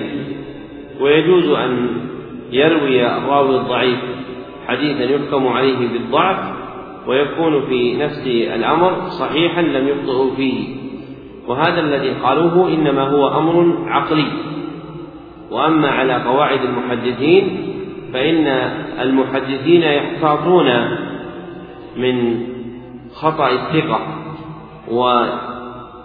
ويتأكدون من ضبط الضعيف. فربما ضعفوا حديث الثقة وجودوا حديث الضعيف. فإذا تبين أن الثقة أخطأ أعلوا حديثه. وإذا ظهر أن الضعيف ضبط بوجود متابعين له حكموا على حديثه بالقبول. فمن جهة قواعد المحدثين لا يجري هذا عندهم. وأما باعتبار القواعد العقلية فهذا ممكن. ولذلك نظر ابن الصلاح فيه وذهب إلى أن ما وجد في الصحيحين أو أحدهما فإنه يقطع بصحته في نفس الأمر. ومثله سائر الأخبار الصحيحة فإن الأخبار الصحيحة التي يرويها الثقات العدول ولا يطلع على خطأ لهم هي مقطوع بصحتها ولا يخرج عن هذا القطع إلا بقرينة دالة على خطئهم. وكذلك الأحاديث التي يرويها الضعفاء هي أحاديث ضعيفة في نفس الأمر إلا أن اطلع على ضبطهم بوجود متابع لهم على حديثهم فيقبل حديثهم ويكون في نفس الأمر صحيحا. فهذه مقالة عقلية جرت على خلاف القواعد الحديثية. نعم. أحسن الله عليكم. الثالثة المختار أن نمسك عن الحكم على سند معين بأنه أصح الأسانيد مطلقا. قال شيخ الإسلام لأن تفاوت مراتب الحديث الصحيح مترتب على تمكن الإسناد من شروط الصحة ويعسر الاطلاع على ارتفاع جميع رجال ترجمة واحدة, واحدة إلى أعلى صفات الكمال من سائر الوجوه. انتهى. وسبقه إلى ذلك العراقي في شرح ألفيته فقال وقد خاض قوم في الحكم على ذلك فاضطربت أقوالهم فيه بحسب اجتهادهم. فقال البخاري وأصح الأسانيد مالك عن نافع عن مولاه عبد الله بن عمر رضي الله عنهما وعليه إن زدت راويا فقل أصح الأسانيد الإمام الشافعي عن مالك عمن ذكر. قال الأستاذ أبو منصور التميمي إنه أدل الأسانيد لإجماع أهل الحديث على أنه لم يكن في الرواة عن مالك أدل من الشافعي وإن زدت راويا أيضا فقل أصح الأسانيد أحمد بن حنبل عن الإمام الشافعي عن الإمام مالك عمن ذكر باتفاق أهل الحديث على أن أدل من أخذ عن الشافعي من أهل الحديث أحمد. قال شيخ الإسلام وغيره ولم يقع من ذلك في مسنده أي الإمام أحمد إلا حديث واحد. قال أحمد حدثنا الشافعي قال حدثنا مالك عن نافع عن ابن عمر رضي الله عنهما أن رسول الله صلى الله عليه وسلم قال لا يبع بعضكم على بيع بعض ونهى عن النجش ونهى عن حبل الحبل ونهى عن حبل الحبلة ونهى عن المزابنة والمزابنة بيع التمر بالتمر كيلا وبيع الكرم بالزبيب كيلا وأخرجه البخاري مفرقا من حديث مالك انتهى. وقال الإمام أحمد بن حنبل وإسحاق بن راهويه أصح الأسانيد وإن كانت عبارة الأول أجودها أبو بكر محمد الزهري عن سالم عن أبيه عبد الله بن عمر رضي الله عنهما وقال عبد الرزاق بن همام أصحها محمد الزهري المذكور عن زين العابدين قيل كان له في اليوم والليلة ألف ركعة عن أبيه الحسين عن جده علي بن أبي طالب رضي الله عنهما وقال عمرو بن علي الفلاس وغيره أصحها أبو بكر محمد بن سيرين الأنصاري عن أبي عمرو عبيدة بفتح العين السلماني بإسكان اللام على الصحيح نسبة لسلمان حي من مراد عن أمير المؤمنين علي بن أبي طالب رضي الله تعالى عنه وقيل غير ذلك والذي ينبغي كما قاله بعض المتأخرين ألا يعم القول بأصحية أصحية الأسانيد في ترجمة واحدة لصحابي واحد كأن كأن يقول أصح الأسانيد مالك عن نافع عن ابن عمر كما مر لشدة الانتشار والحكم بذلك على خطر من الخطأ كما قيل بمثله في قوله ليس في الرواة من اسمه كذا إلا فلان. بل إن كان ولا بد ينبغي له أن يقيد كل ترجمة بصحابيها أو بالبلدة التي منها أصحاب تلك الترجمة كما اختاره الحاكم لأنه أقل انتشارا. فيقول أصح أسانيد عمر بن الخطاب الزهري عن سالم عن أبيه عن جده وأصح أسانيد وأصح أسانيد ابن عمر مالك عن نافع عن ابن عمر وأصح أسانيد المكيين سفيان بن عيينة عن عمرو بن دينار عن جابر وأصح أسانيد الإيمانيين معمر عن حمام بن منبه عن أبي هريرة وأصح أسانيد المصريين الليث بن الليث عن يزيد بن أبي حبيب عن أبي الخير عن عقبة بن عامر وهكذا. قال النووي في أذكاره ولا يلزم من هذه العبارة صحة الحديث فإنهم يقولون هذا أصح ما جاء في الباب وإن كان ضعيفا ومرادهم أرجحه أو أقله ضعفا. انتهى. تنبيه ما قيل في أصح الأسانيد يقال في نظيره في أوهاها. فقد قال الحاكم وغيره أوهى أسانيد أبي هريرة السري بن إسماعيل السري بن إسماعيل عن داود بن ابن يزيد الأزدي عن أبيه عن أبي هريرة وأوهى أسانيد بن مسعود شريك عن أبي فزارة عن أبي زيد عن ابن مسعود وأوهى أسانيد أنس داود بن المحبر قال في التقريب بمهملة وموحدة. داود بن المحبر قال في التقريب بمهملة وموحدة مشددة مفتوحة عن أبيه عن أبان بن أبي عياش عن أنس وفائدته ترجيح بعضها على بعض وتمييز ما يصلح للاعتبار مما لا يصلح. ذكر المصنف في هذه الفائدة أن المذهب المختار الإمساك على الإمساك عن حكم عن الحكم على سند معين بأنه أصح الأسانيد فإن أهل العلم تكلموا في أصح الأسانيد والمختار أن لا يلزم بأن إسنادا ما هو أصح الأسانيد على وجه الإطلاق. وعلة ذلك ما ذكره زكريا الأنصاري وهو أن مراتب الصحيح تتفاوت بحسب تمكن الإسناد من شروط الصحة وقد يكون ذلك في الإسناد الواحد مختلفا من حديث إلى حديث فيكون الرواة قد أتقنوا حديثا حفظوه ويكون قد رووا بالإسناد نفسه حديثا آخر لم يتقنوه. فالمذهب المختار هو ألا يقال إن أصح الأسانيد على الإطلاق هو كذا وكذا وإنما يقيد بحسب صحابي أو بحسب بلد. فيقال أصح الأسانيد عن عبد الله بن عمر كذا وكذا أو أصح أسانيد الكوفيين كذا وكذا. فمع التقييد فلا بأس. وقد خاض في ذلك أناس كما أشار إلى ذلك العراقي في نظمه في قوله وبالصحيح والضعيف قصد في ظاهر للقطع والمعتمد إمساكنا عن حكمنا على سند بأنه أصح مطلقا وقد خاض به قوم فقيل مالك عن نافع إلى آخر ما قال. وقد ذكر العراقي في شرحه على التبصرة والتذكرة خلافه في ذلك منشورا. فمن أهل العلم من قال أصح الأسانيد مالك عن نافع عن مولاه عبد الله بن عمر كما جاء عن البخاري. قال العراقي وعليه إن زدت راويا فقل أصح الأسانيد الإمام الشافعي عن مالك عما عمن ذكر. قال الأستاذ أبو منصور التميمي إنه أجل الأسانيد لإجماع أهل الحديث على أنه لم يكن في الرواة عن مالك أجل من الشافعي.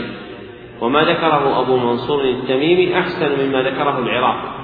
فإن الشافعي عن مالك أجل الأسانيد وليس أصح الأسانيد. فإن في الرواة عن مالك من هو أحفظ في الحديث من الشافعي كعبد الرحمن بن مهدي وعبد الله بن مسلمة القعنبي وغيرهما ولكن الشافعي هو أجل الجميع. فمن جهة الجلالة نعم يقال أجل الأسانيد عن مالك رواية الشافعي. وأما أصح الأسانيد فقد روى عنه جماعة من كبار الحفاظ من أصحابه الذين لزموه.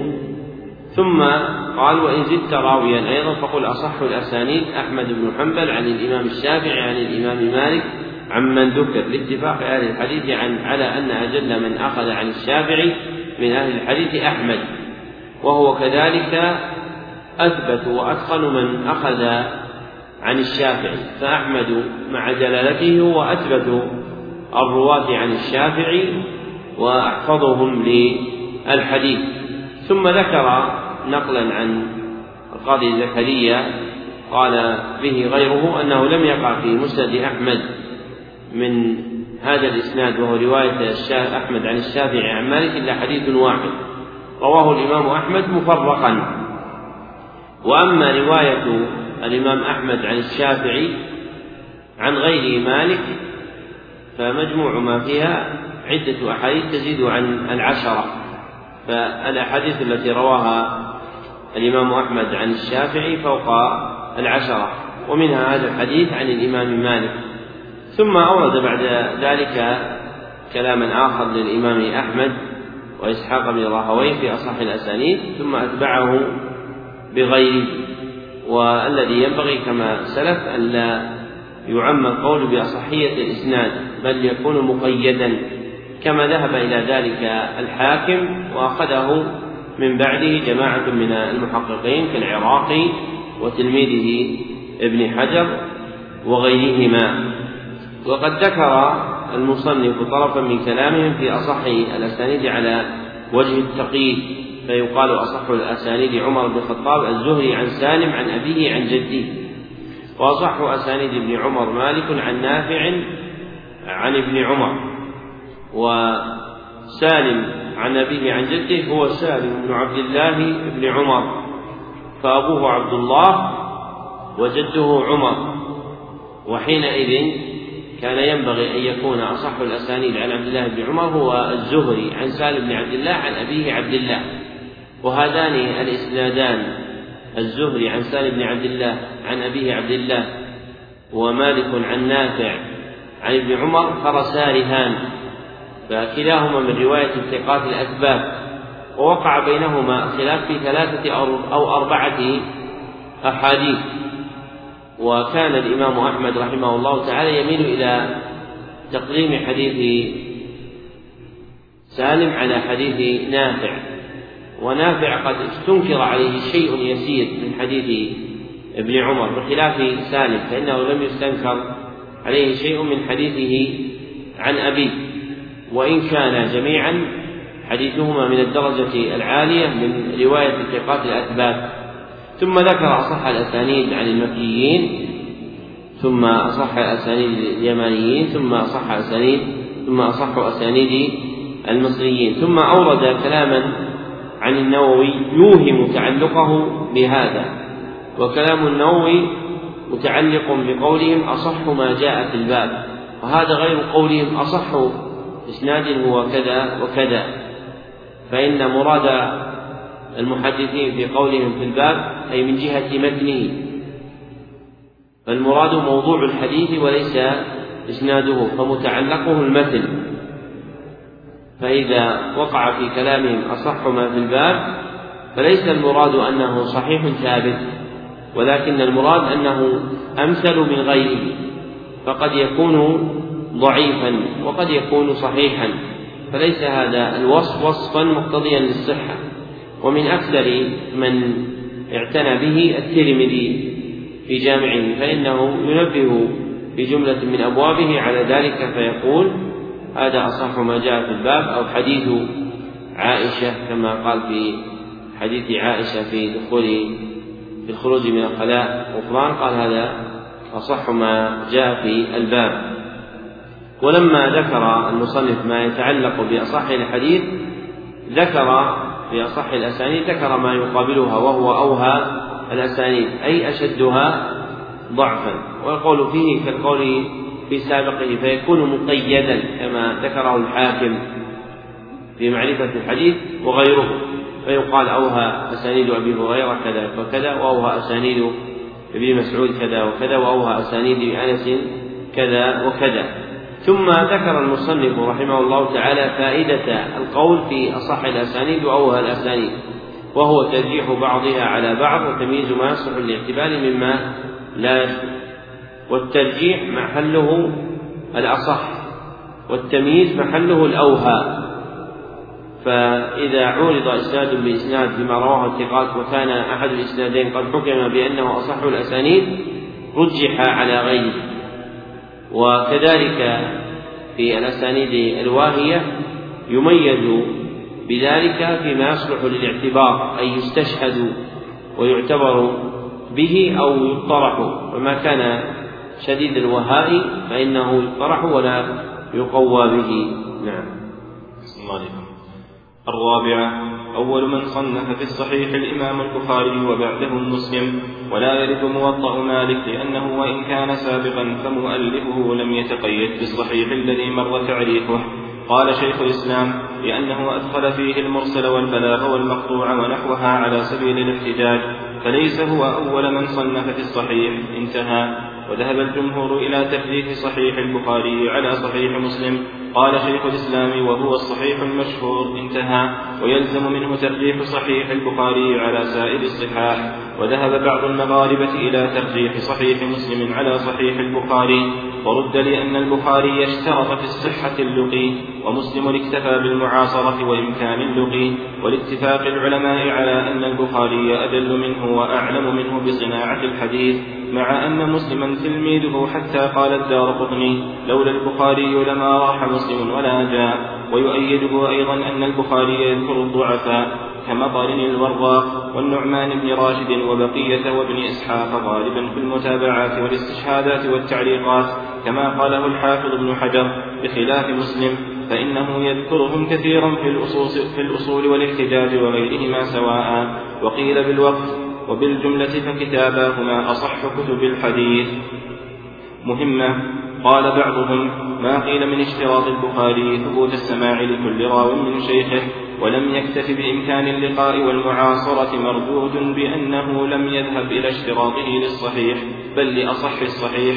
وأما ما ذكره بعضهم من أن شروط الصحيحين في من أن شروط الشيخين في صحيحيهما ألا يدخل إلا ما رواه عن النبي صلى الله عليه وسلم اثنان فصاعدا. وما نقله عن كل واحد من الصحابة أربعة من التابعين فأكثر وأن يكون عن كل واحد من التابعين أربعة. قال الحافظ. فهو كلام من لم يمارس الصحيحين أدنى ممارسة فإنه لو قال قائل ليس فيهما حديث بهذه الصفة لم يكن مبعدا. نعم اشتراط رجلين عن رجلين إلى آخر السند مذهب ابن علية وهو مذهب مردود. انتهى. ذكر المصنف رحمه الله تعالى مسألة أخرى تتعلق بالصحيح بعد فراغه من ذكر الخلاف في أصح الأسانيد ومتعلقها ذكر أصح الكتب. وقد ذهب جمهور أهل العلم إلى أن صحيح البخاري أصح من صحيح مسلم وذهب ابن حزم وأبو مروان الطبني وجماعة من المغاربة إلى تقديم صحيح مسلم. وذهب بعضهم إلى الوقف.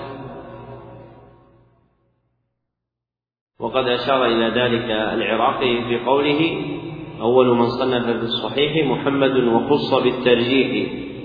وبعض أهل الغرب مع أبي علي فضلوا ذا لو نفع. فصحيح البخاري مقدم على صحيح مسلم عند جمهور أهل العلم وذهب بعض أهل العلم إلى تقديم مسلم. والقول الثالث الوقف عن الترجيح بينهما والمختار هو مذهب الجمهور. والموجب لذلك أن إمامة البخاري في الحديث فوق مسلم كما أن شرطه وتصرفه في كتابه أدق من مسلم. من وجوه منها ما ذكره المصنف هنا أن البخاري قد يخرج لبعض الضعفاء في المتابعات والشواهد.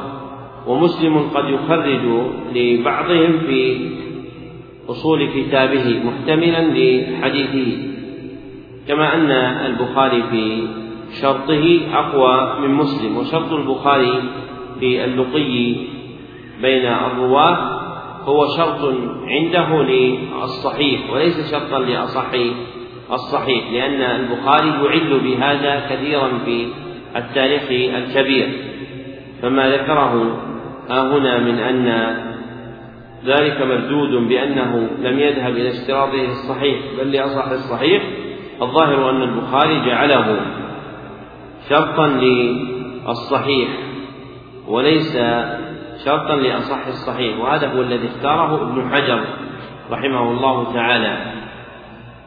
وما ذكره بعضهم من أن شروط الشيخين ألا يدخل إلا ما رواه عن النبي صلى الله عليه وسلم اثنان فصاعدا إلى آخر ما ذكر فهذا كلام من لم يمارس الكتابين فإن في الكتابين أحاديث كثيرة لم يروها إلا فلان عن فلان.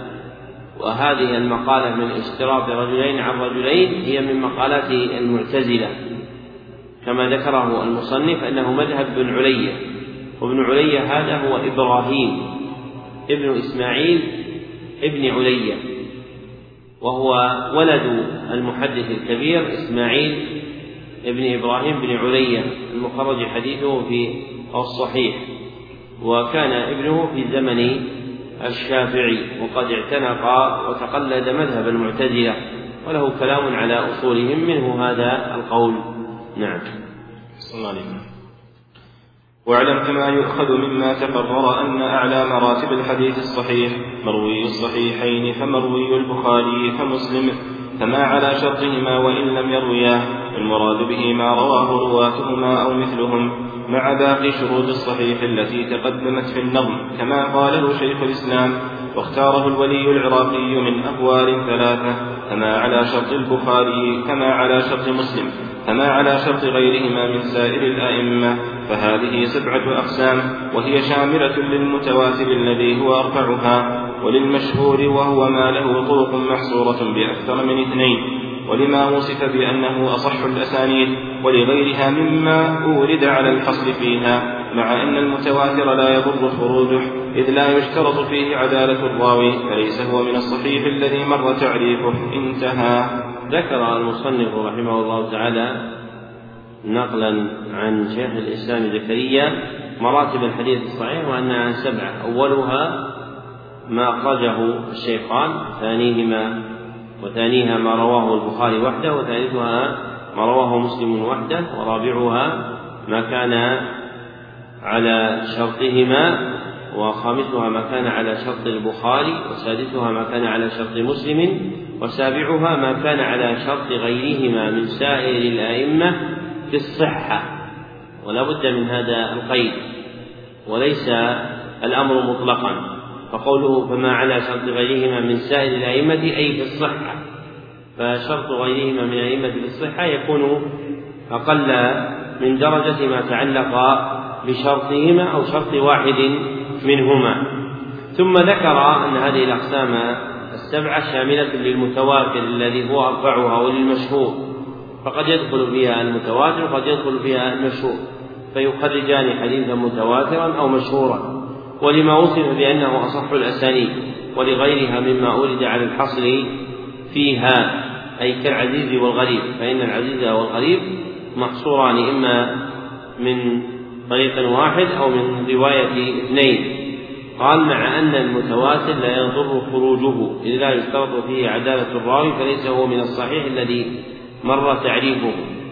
ومقصوده أن الصحيح متعلق بالحكم على الآحاد وأما المتواتر فإنه فوق الصحيح.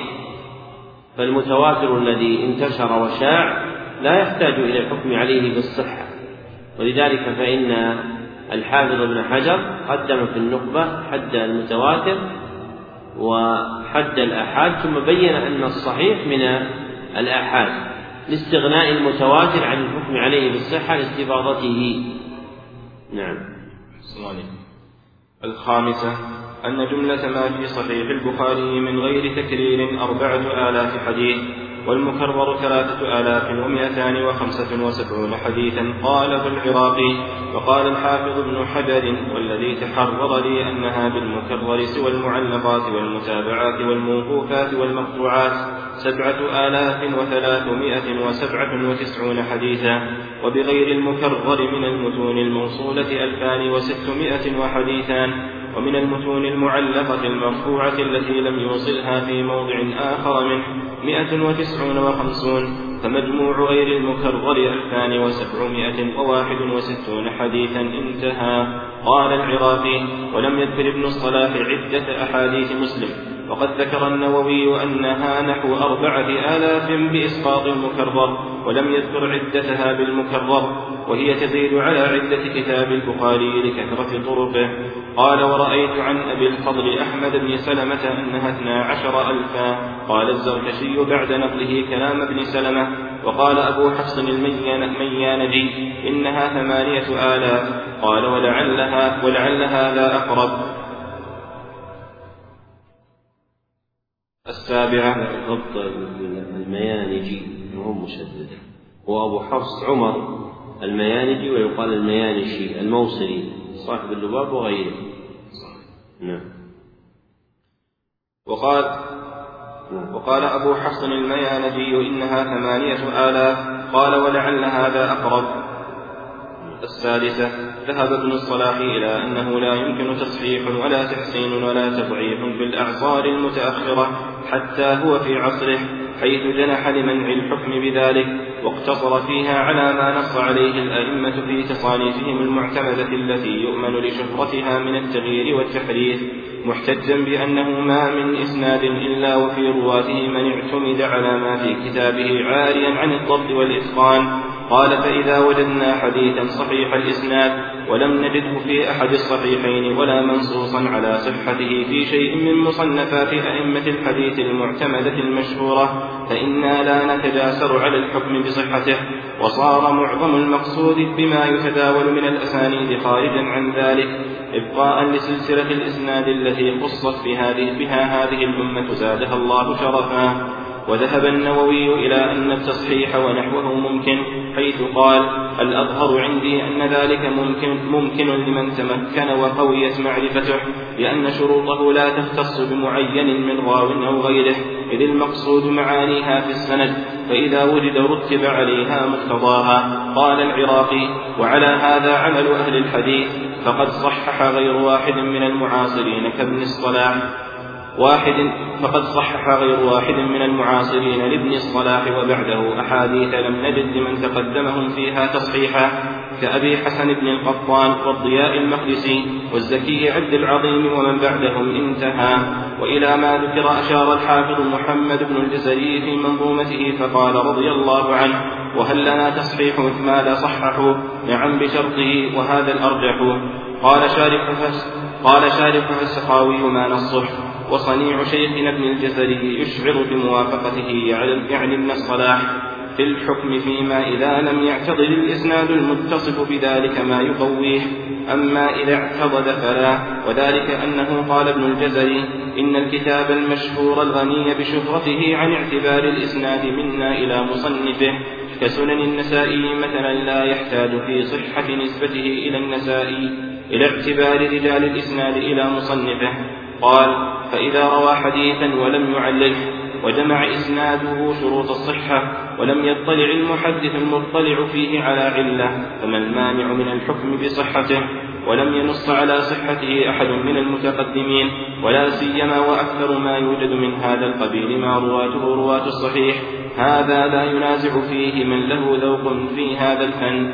قلت والظاهر أن ابن الصلاح لا يخالف في هذا فإنه قال نكل الأمر إذا في معرفة الصحيح والحسن إلى الاعتماد على ما نص عليه أئمة الحديث في تصانيفهم المعتمدة المشهورة التي يؤمن لشهرتها من التغيير والتحريف. ولذا قال الولي العراقي في ديباجة شرحه لسنن أبي داود وهو قريب مما ذهب إليه شيخنا ما نصح إن تعليل ابن الصلاح المنع الذي لم يتحصل منه على شيء. لا يأتي فيما إذا وجدنا حديثا في مثل سنن أبي داود والنسائي أو غيرهما من التصانيف المعتمدة المشهورة التي يؤمن فيها لشهرتها من التغيير والتحريف بإسناد لا غبار عليه. كقتيبة عن مالك عن نافع عن ابن عمر فأي مانع من الحكم بصحة هذا؟ فإن الإسناد من فوق فإن الإسناد من فوق واضح الأمر ومن أسفل لا يحتاج إليه على طريقته. ومن أسفل لا يحتاج إليه على طريقته لشهرة ذلك التصنيف انتهى. وحينئذ قول شيخنا إن الرد على ابن الصلاح بهذا أولى من الاحتجاج عليه بصنيع معاصريه. فإنه مجتهد وهم مجتهدون فكيف ينقض الاجتهاد بالاجتهاد؟ فيه نظر. وكذا القول بإطلاق الجواز انتهى ما قاله السخاوي. وقال أيضا في محل آخر نقلا عن الولي العراقي ولعل ابن الصلاح اختار حسم المادة لئلا يتطرق إليها بعض المتشبهين بعض المتشبهين ممن يزاحم في الوثوب على الكتب التي لا يهتدي للكشف منها وللحديث رجال يعرفون به وللدواوين كتاب وحساب. فالمحدث من كتب المسانيد والعلل والتواريخ فإذا كان كذلك فلا منكر له في ذلك انتهى ملخصا وهذا من أبدع الجواب عن ابن الصلاح رحمه الله تعالى. ذكر المصنف رحمه الله تعالى هنا حكاية لمذهب ابن الصلاح في التصحيح والتضعيف فإن ابن الصلاح له كلام في مقدمته يوهم ظاهره المنع من ذلك وليس كذلك خلافا لأكثر من تكلم في معنى كلامه والصواب ما ذهب إليه السخاوي من أن ابن الصلاح لا يمنع ذلك. ولكن ابن الصلاح يمنع ذلك في التصانيف التي لم تشتهر ولم تضبط ولم تنقل بعناية فربما دخلها خلل ووهم في نسخها ونقلها. كالأجزاء غير المشهورة والتواريخ التي صنفها المحدثون. وأما الكتب المتداولة المشهورة كالسنن الأربع ومسند أحمد وسنن البيهقي التي اعتنى أهل الحديث بروايتها وضبط نسخها فإن ابن الصلاح لا يمنع من ذلك وإنما منعه هو في الحكم على الأحاديث التي تروى في الكتب غير المعتمدة فإنهم كانوا ينقلون الكتب نقلا. وربما وقع في النقل من نسخة إلى نسخة وهم وتصحيح وتحويل ودخول إسناد في إسناد أو تغيير اسم راوي فلأجل ذلك منعه ابن الصلاح. ويدل على ذلك أن ابن الصلاح نفسه له كلام في التصحيح والتضعيف حينئذ لا يمكن حمل كلامه على أنه يمنع من ذلك مطلقا وإنما يمنع في المحل المذكور كما استظهره السخاوي وهو أحسن من تكلم في هذا ومن أمعن النظر في كلام ابن الصلاح وجد أن حقيقة ذلك هي ما ذكره السخاوي عنه أنه لا يمنع مطلقا وإنما يمنع إيقاع ذلك في الكتب التي لم تعتمد ولم تتلقى بالعناية والقبول عند المحدثين. ولا أدل على ذلك من تصرفه هو في التصحيح والتضعيف. وحاشيته على وسيط الغزالي فيها كثير من الحكم على الأحاديث وكتب التخريج عند الشافعية كالتلخيص الحبيب لابن حجر وأصوله ككتاب ابن جماعة وكتاب ابن الملقن فيها نقل عن ابن الصلاح في ذلك. نعم. والحسن المعروف طرقا وغدت رجاله لك الصحيح اشتهرت والثاني من أقسام الحديث الحسن هو لغة ما تميل إليه النفس وتستحسنه واصطلاحا نوعان حسن لذاته وحسن لغيره فالأول ما أشار إليه الناظم تبعا للخطابي بقوله المعروف طرقا تمييز محول عن نائب الفاعل أي المعروف طرقه والمراد رجاله المخرجون له قال شيخ الإسلام وذلك كناية عن الاتصال. إذ المرسل والمعضل والمنقطع والمدلس بفتح اللام قبل أن يتبين تدليسه لا يعرف مخرج الحديث منها وغدت بالغين المعجمة. والمراد اشتهرت رجاله في العدالة والضبط لا كرجال, لا كرجال الحديث الصحيح اشتهرت بل أقل اشتهارا في ذلك ويوضحه قول بعض المحققين الحسن لذاته ما اشتهر رواته بالصدق والأمانة ولم تصل في الحفظ والإتقان رتبة رجال الصحيح. هذه الجملة المقصود منها أن راوي الحديث الحسن أقل درجة من راوي الحديث الصحيح وهذه القلة يشار إليها بخفة الضبط.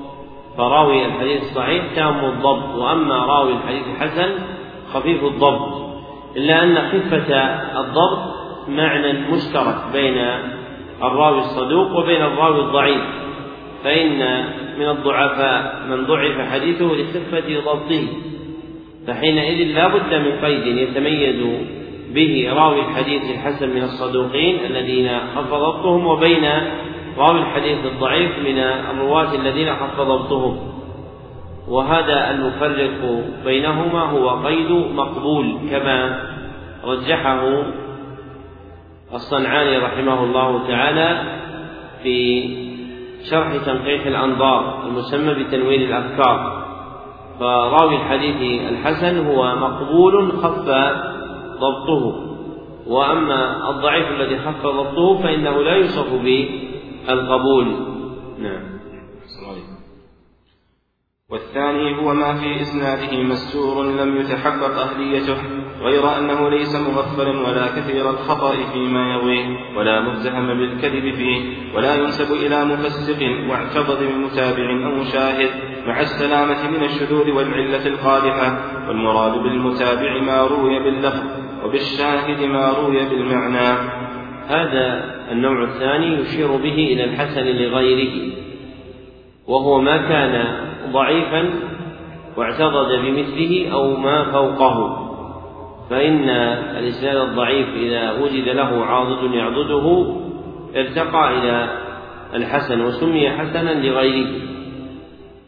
وهذا العاضد يكون متابعا أو شاهدا. ومن أهل العلم من فرق بين المتابع والشاهد باعتبار اللفظ والمعنى.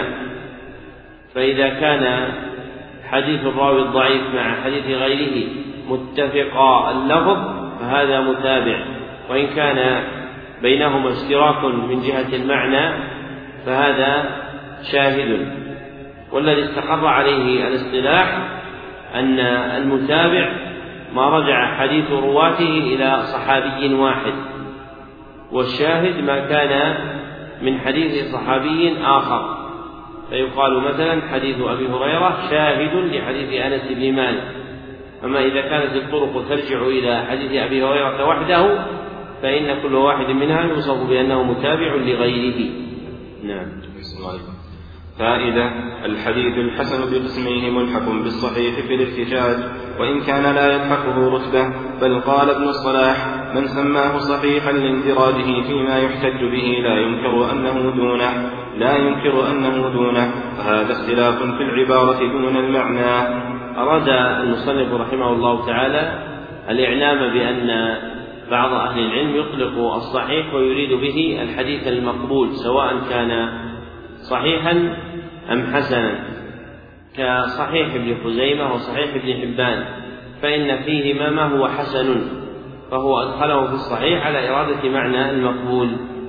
نعم. صحيح. تنبيه.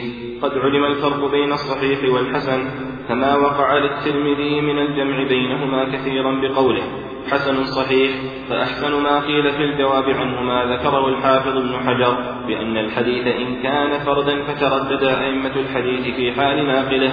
اقتضى فتردد أئمة الحديث في حال ناقله اقتضى للمجتهد أن لا يصفه بأحد الوصفين فيقال فيه حسن باعتبار وصفه عند قوم صحيح باعتبار وصفه عند قوم وغاية ما فيه أنه حدث منه حرف التردد لأن حقه أن يقول حسن أو صحيح وعلى هذا فما قيل فيه حسن صحيح دون ما قيل فيه صحيح لأن الجزم أقوى من التردد. وإن لم يكن فردا فإطلاق الوصفين يكون باعتبار إسنادين أحدهما صحيح والآخر حسن.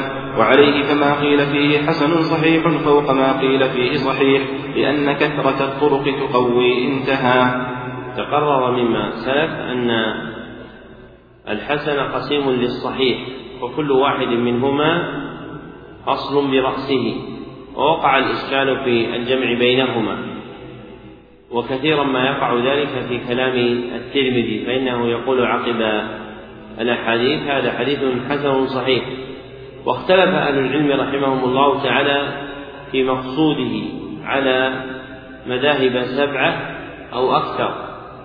واشتهر عند المتأخرين استحسان ما ذكره الحافظ رحمه الله تعالى في نزهة النظر من أنه ينظر إلى ما حكم عليه الترمذي بأنه حسن صحيح. فإن كان لا يروى إلا بإسناد واحد فمعنى قوله حسن صحيح أنه متردد في الحكم عليه فهو حسن عند قوم وصحيح عند آخرين فتقدير الجملة حسن أو صحيح.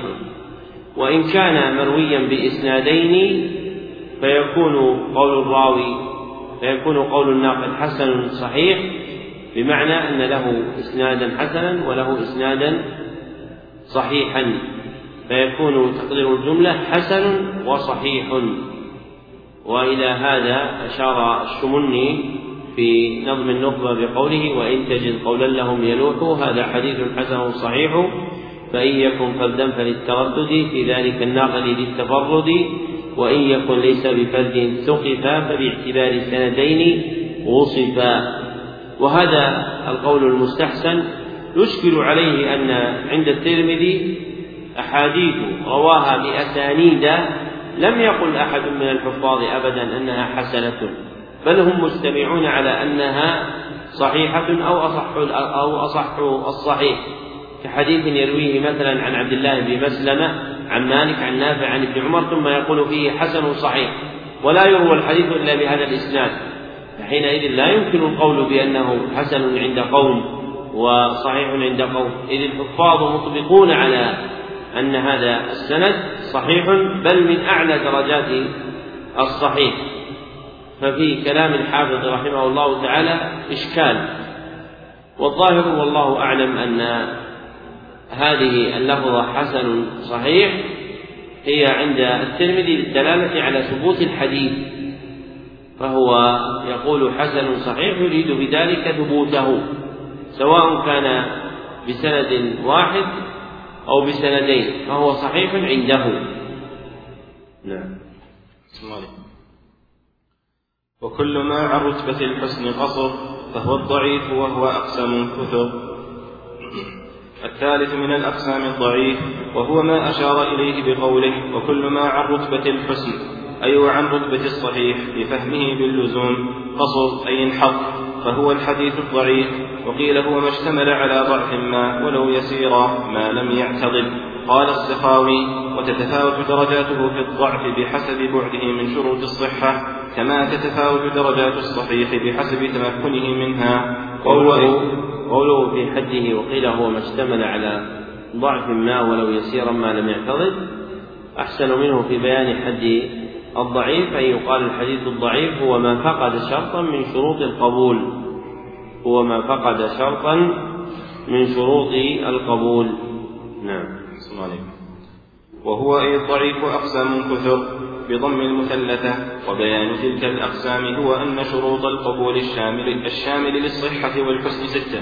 اتصال السند والعدالة والضبط وفقد الشذوذ وفقد العلة القادحة والعاضد عند الاحتياج إليه. وهي بالنظر إلى انتفائها انفراد والعاضد عند الاحتياج إليه. لأنك إذا قلت والعاضد صار كأنها معطوف على فقد. فقد العاضد. وهي والعاضد. هذا الشرط السادس. نعم.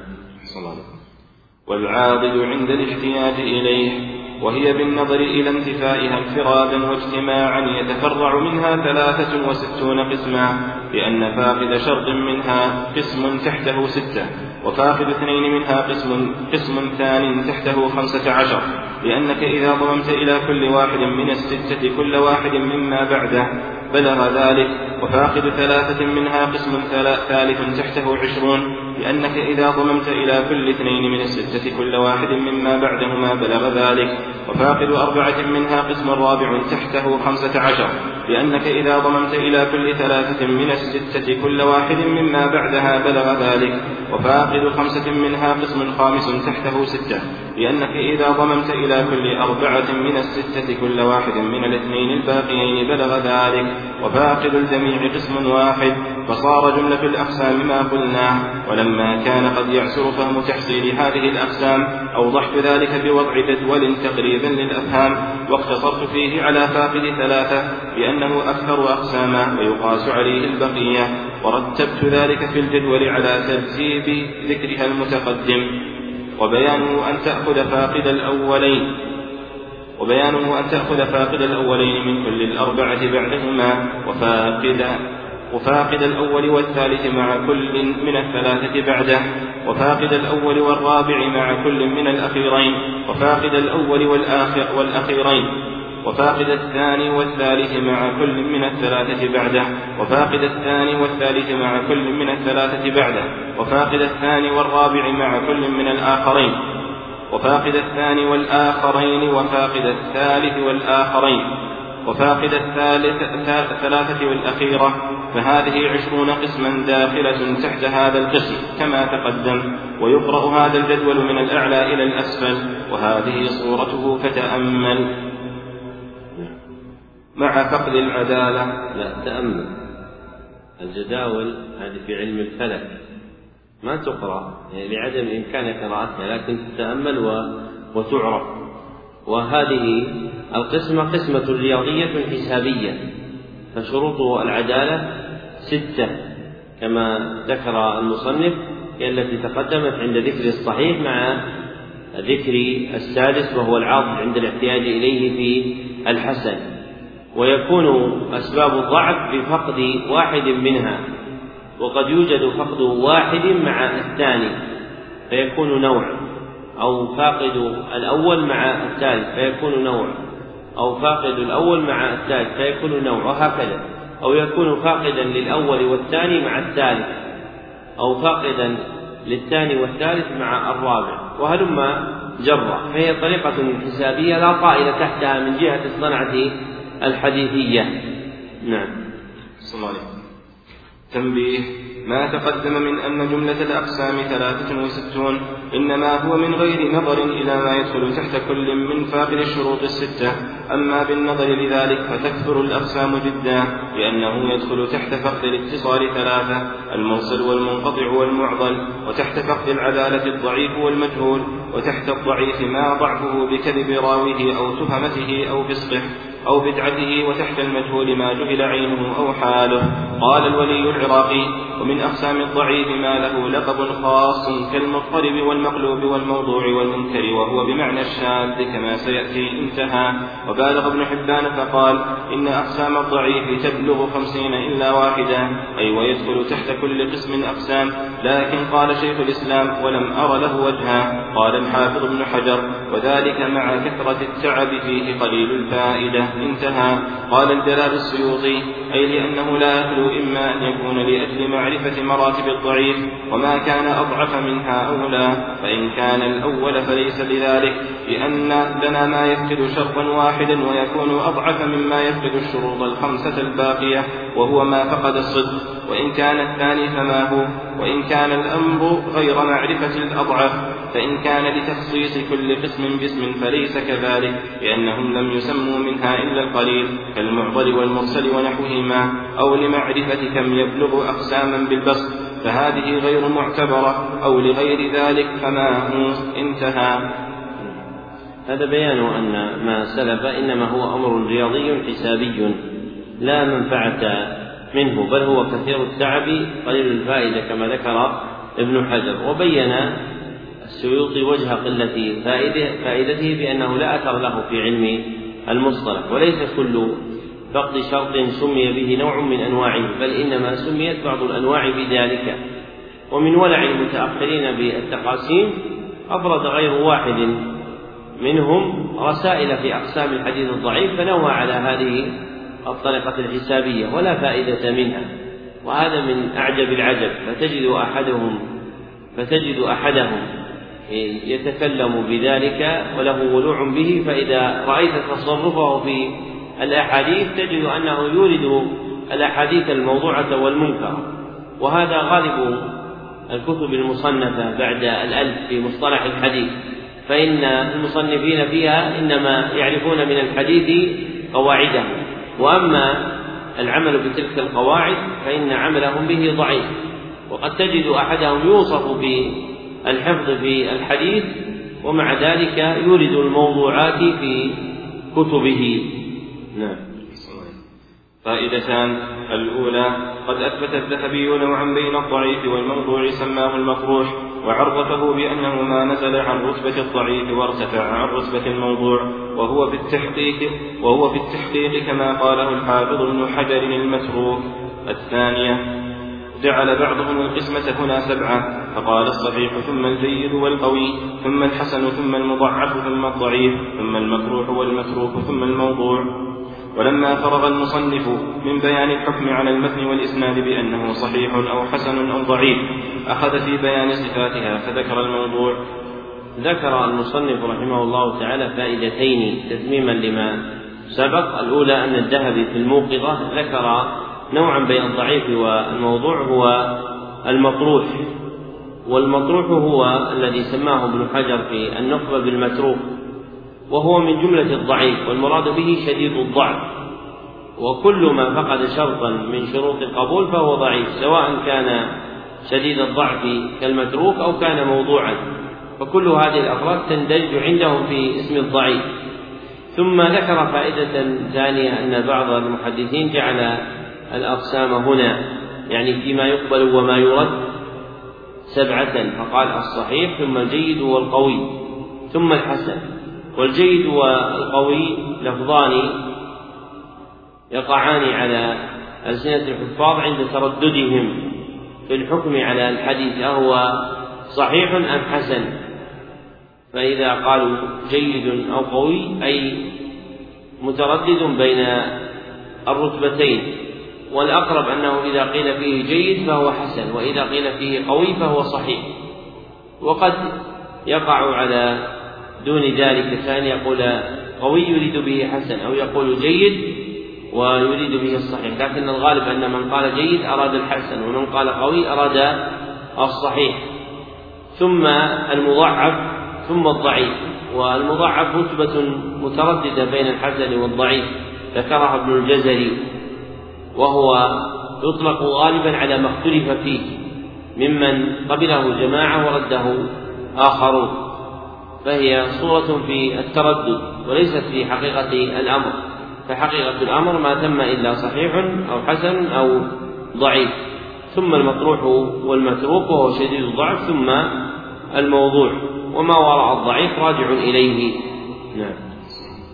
ولما فرغ المصنف من بيان الحكم على المتن والإسناد بأنه صحيح أو حسن أو ضعيف أخذ في بيان صفاتها فذكر المرفوع وما أضيف للنبي المرفوع وهو الرابع من الأقسام بقوله. وما أي الحديث الذي أضيف أي نسب للنبي صلى الله عليه وسلم بتخفيف الياء للوزن من قول أو فعل أو تقرير أو صفة تصريحا أو حكما سواء أضافه صحابي أم غيره ولو منا الآن كما قاله شيخ الإسلام فهو الحديث المرفوع سمي به لارتفاع نسبته بإضافته للنبي صلى الله عليه وسلم وقال الخطيب المرفوع ما أخبر فيه الصحابي عن قول رسول الله صلى الله عليه وسلم أو فعله فخرج بقيد الصحابي مرسل التابعي فمن بعده والمشهور الأول. ولذا قال الحافظ ابن حجر يجوز أن يكون, أن يكون ذكره للصحابي على سبيل المثال أو الغالب دون التقييد والحصر. ويتأيد بكون الرفع إنما ينظر فيه إلى المتن دون الإسناد. تنبيه دخل في المرفوع المتصل والمنقطع والمرسل والضعيف والمعتل والمعلق دون الموقوف والمقطوع. فائدة. قول الصحابي من السنة كذا أو أمرنا أو نهينا أو رخص أو أبيح لنا أو, أو, أو أوجب أو حرم علينا في حكم المرفوع وإن كان موقوفا لفظا ولو كان ذلك بعد موته صلى الله عليه وسلم سواء أقاله في محل الاحتداد أم لا تأمر عليه غير النبي صلى الله عليه وسلم أم لا لأنه المتبادر إلى الذهن عند إطلاق هذه الألفاظ لأن مدلوله منه صلى الله عليه وسلم أصل لأنه الشارع ومن غيره تبع له مع أن الظاهر أن مقصود الصحابي بيان الشرع. ذكر المصنف رحمه الله تعالى من أنواع علوم الحديث المرفوع والمرفوع عندهم هو ما أضيف إلى النبي صلى الله عليه وسلم من قول أو فعل أو تقرير تصريحا أو حكما. وقولهم ما أضيف إلى النبي أي بقطع النظر عن المضيف. فربما كان الذي أضافه صحابيا أو تابعيا أو من بعده. وقولهم تصريحا أو حكما أي بأن يقول القائل قال النبي صلى الله عليه وسلم أو سمعت النبي صلى الله عليه وسلم أو كان النبي صلى الله عليه وسلم فهذا صريح في الإضافة.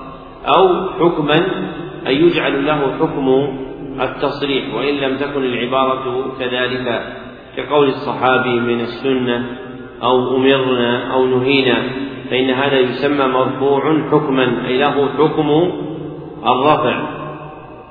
كما قال العراقي في الألبية قول الصحابي من السنة أو نحو أمرنا حكمه الرفع ولو بعد النبي قاله بأعصر على الصحيح وهو قول الأكثر. نعم.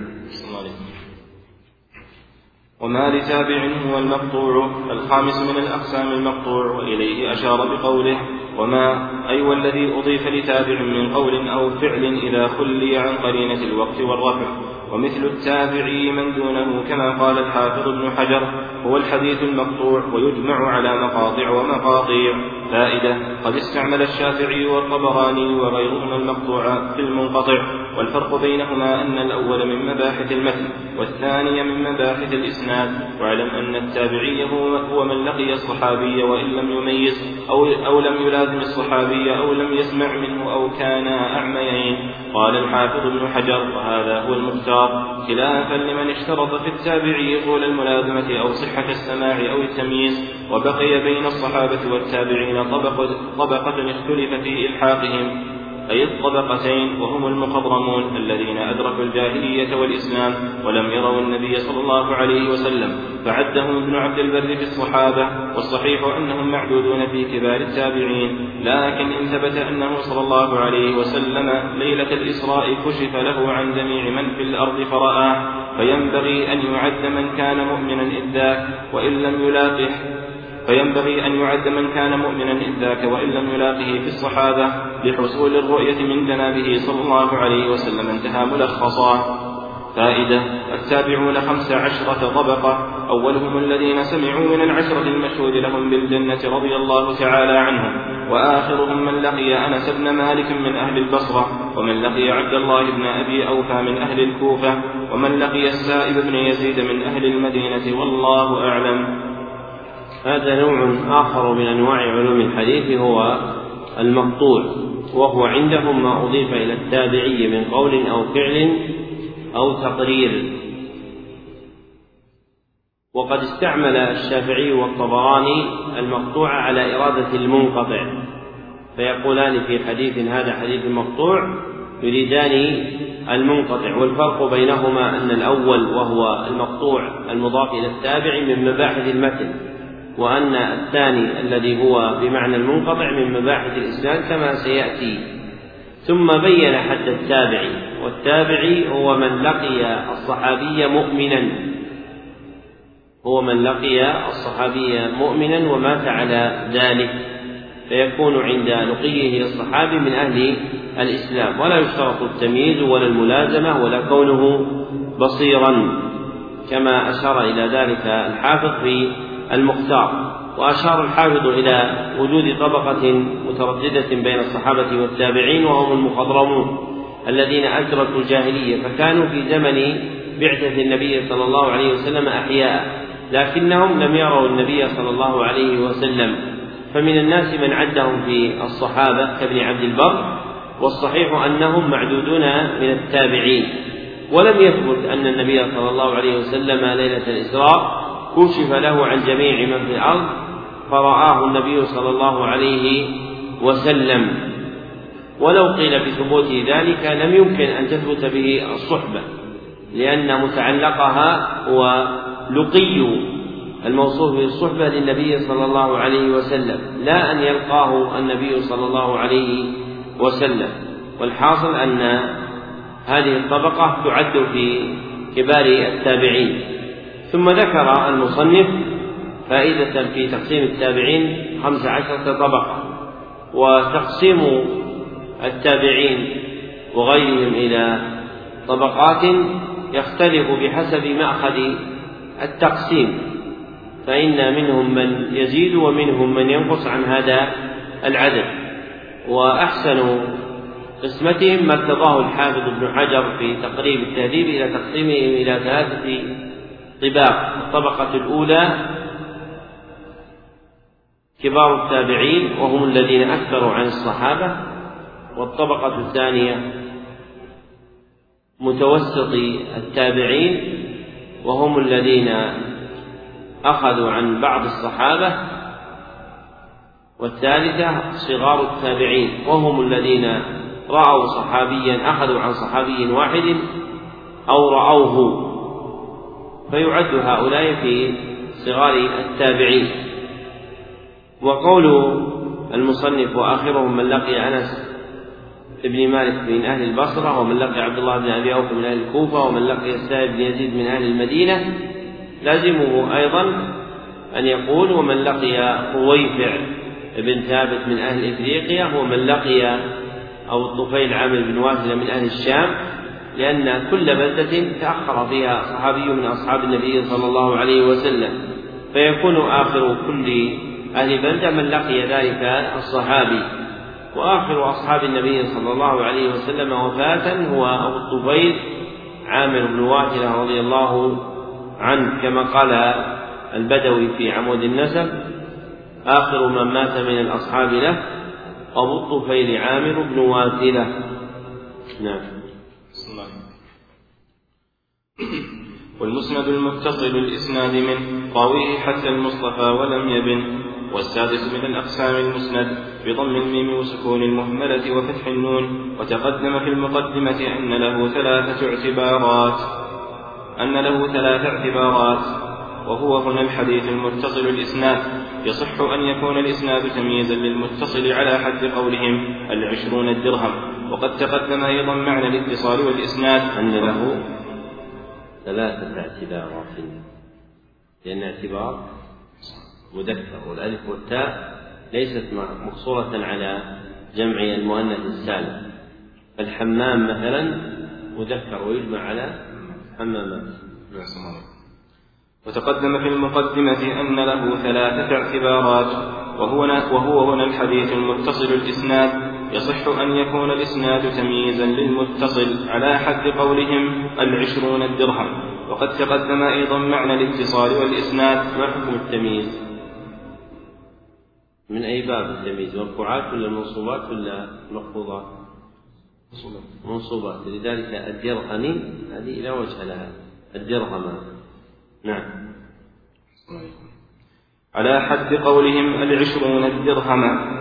وقد تقدم أيضا معنى معنى الاتصال والإسناد وقوله من راويه من إضافة الوصف لمفعوله ومن فيه للابتداء حتى المصطفى أي إلى أن ينتهي إليه صلى الله عليه وسلم خاصة ولم يبن أن ينفصل وبما ذكره الناظم قطع قوم منهم الحاكم حيث قال المسند لا يقع إلا على ما اتصل مرفوعا إلى النبي صلى الله عليه وسلم ولم يشترط ابن عبد البر الاتصال حيث عرفه بأنه المرفوع إلى النبي صلى الله عليه وسلم متصلا كان أو منقطعا. وقد مثل للأول بمالك عن نافع عن ابن عمر عن النبي صلى الله عليه وسلم وللثاني بمالك عن الزهري عن ابن عباس عن رسول الله صلى الله عليه وسلم فإن الزهري لم يسمع من ابن عباس. وقال الخطيب, وقال الخطيب نقلا عن أهل الحديث إن أكثر ما يستعمل فيما جاء عن النبي صلى الله عليه وسلم دون ما جاء عن الصحابة وغيرهم. فعلى هذا يقع المسند أيضا على الموقوف وهو قول ابن الصباغ وجماعة. قال السخاوي لكن الأكثر على خلافه. انتهى. وقد عبر الحافظ ابن حجر عن المسند بقوله هو مرفوع صحابي بسند ظاهره الاتصال يشمل مراسيل صغار الصحابة وخفي الإحسان ذكر المصنف رحمه الله تعالى نوعا آخر من أنواع علوم الحديث هو المسند. وذكر فيه خلاف أهل العلم في اختصاصه بالمرفوع أم أن غيره يلحق به فيدخل يدخل فيه الموقوف. والصحيح أنه مختص بالمرفوع. وذكر أيضا خلافهم في اشتراط الاتصال فمنهم من يرى الاتصال شرطا ومنهم من لا لا يراه. وتوسط ابن حجر بين المذهبين فجاء بعبارة متوسطة فجعل المسند هو مرفوع صحابي بسند ظاهره الاتصال وهذا أحسن أقوالهم في حده فيشترط أن يكون مرفوعا غير موقوف فيكون السند الذي يروى به ظاهره الاتصال ليشمل مراسيل صغار الصحابة وخفي الإرسال مما لا يطلع على انقطاعه إلا بتدقيق. نعم. وما بسمع كل راو يتصل إسناده للمصطفى في المتصل السابع من الأقسام الحديث المتصل. وقد ذكره بقوله وما بسمع كل راو يتصل إسناده فيه تقديم وتأخير وحد. والتقدير والحديث الذي يتصل إسناده بسمع كل راو من رواته بأن كان كل منهم قد سمعه ممن فوقه حتى انتهى. للمصطفى صلى الله عليه وسلم فهو الحديث المتصل. ويقال له الموصول. ونقل البيهقي عن الشافعي رضي الله عنه أنه يقال له المؤتصل بالفك والهمزة. تنبيه دخل في المتصل المقطوع كمالك عن ابن شهاب عن سالم عن عبد الله عن أبيه عن رسول الله صلى الله عليه وسلم والموقوف كمالك عن نافع عن ابن عمر وخرج بقيد الاتصال المرسل والمنقطع والمعضل والمعلق والمدلس قبل تعيين سماعه. ذكر المصنف رحمه الله تعالى نوعا آخر من أنواع علوم الحديث هو الحديث المتصل وجعله الحديث الذي يتصل إسناده بسمع كل راو من رواته وليس الاتصال مقصورا على السماع بل قد يكون بقراءة أو يكون بإجازة. والصحيح أن اتصال السند هو أخذ كل راو الحديث عمن فوقه بطريق من طرق التحمل المعروفة أخذ كل راو الحديث عمن فوقه بطريق من طرق التحمل المعروفة وآكدها السماع كما أنه لا يختص بما كان عن النبي صلى الله عليه وسلم بل يدخل فيه المرفوع والموقوف لكن غالبه هو المرفوع فلذلك جاء الناظم بقيد المصطفى لكونه الأغلب ولا يشترط في ذلك فيه.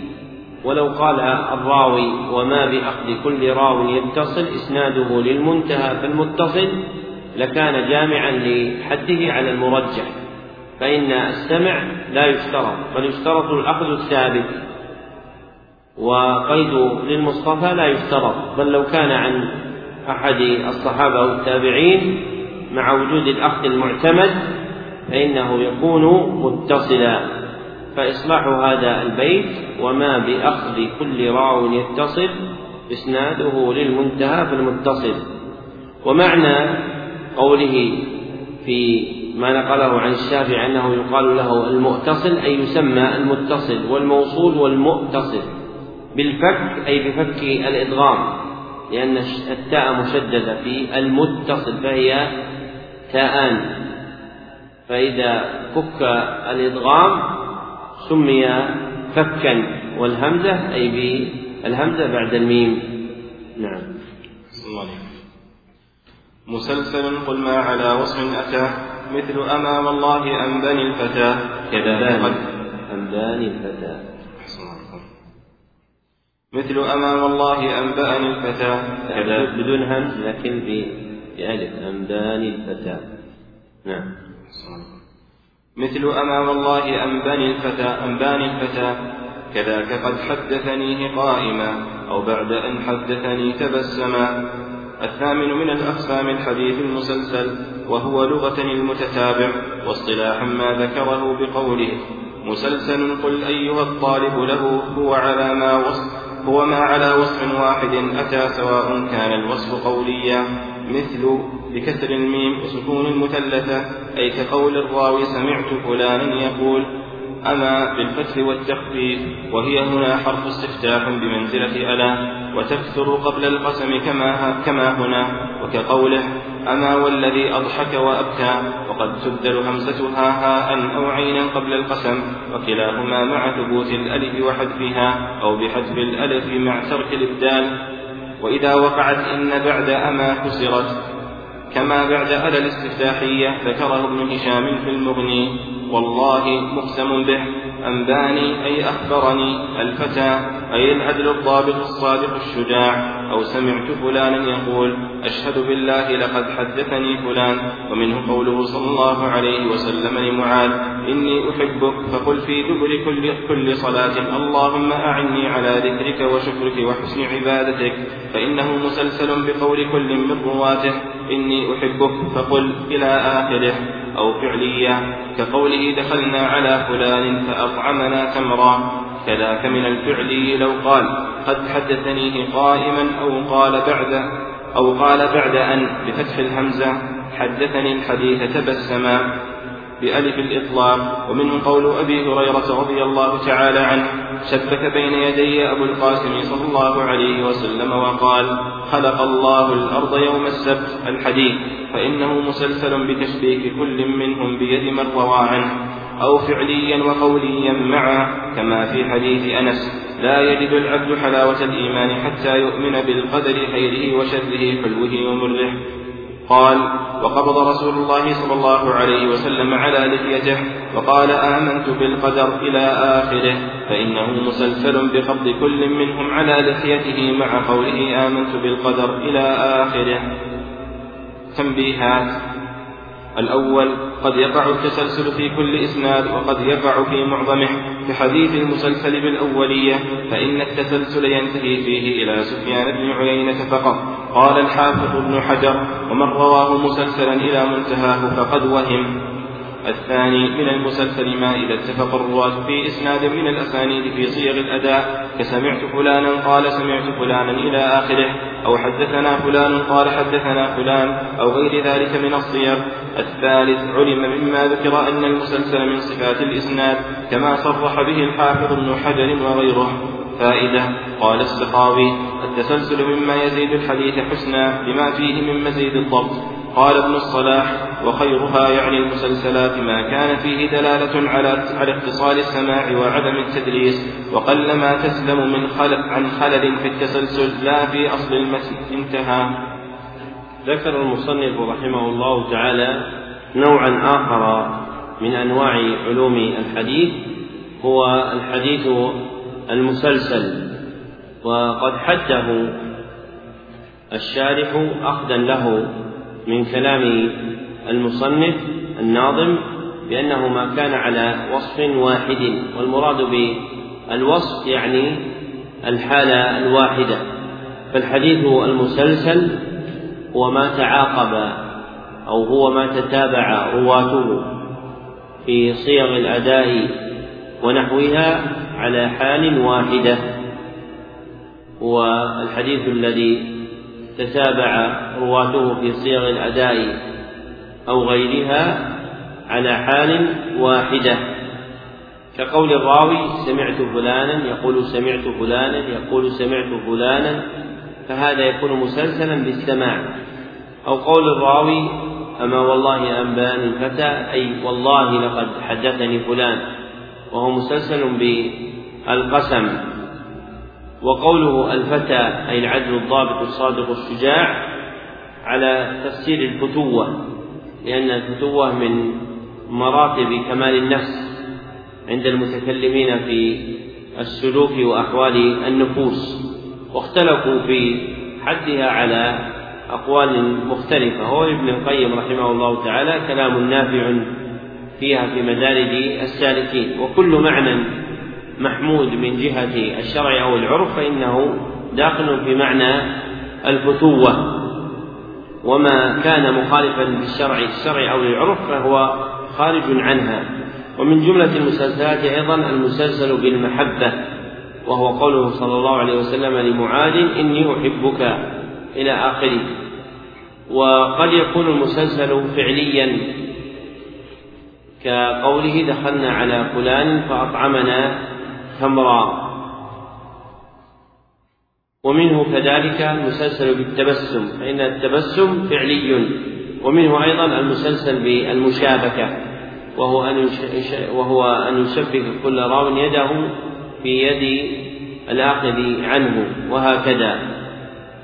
وقد يكون المسلسل فعليا وقوليا كحديث المسلسل بقبض اللحية فإن المسلسل بقبض اللحية جامع بين القول والفعل. وهذا المسلسل قد ذكره شيخ الإسلام ابن تيمية فقال في كلام الله وقد روينا حديثا في القدر مسلسلا بقبض اللحية. يريد به هذا الحديث. ثم ختم المصنف ذلك بتنبيهات. أولها أن التسلسل قد يقع في كل الإسناد وقد يقع في معظمه أي في أكثره. كحديث المسلسل بالأولية الذي يقول فيه كل راو وهو أول حديث سمعته منه. فإن التسلسل فيه ينتهي إلى سفيان بن عيينة. وأما من سلسله كله بذلك فهو واهم. والتنبيه الثاني أن من المسلسل ما إذا اتفق الرواة في إسناد إسناد من الأسانيد في صيغ الأداء. كقوله سمعت فلانا قال سمعت فلانا.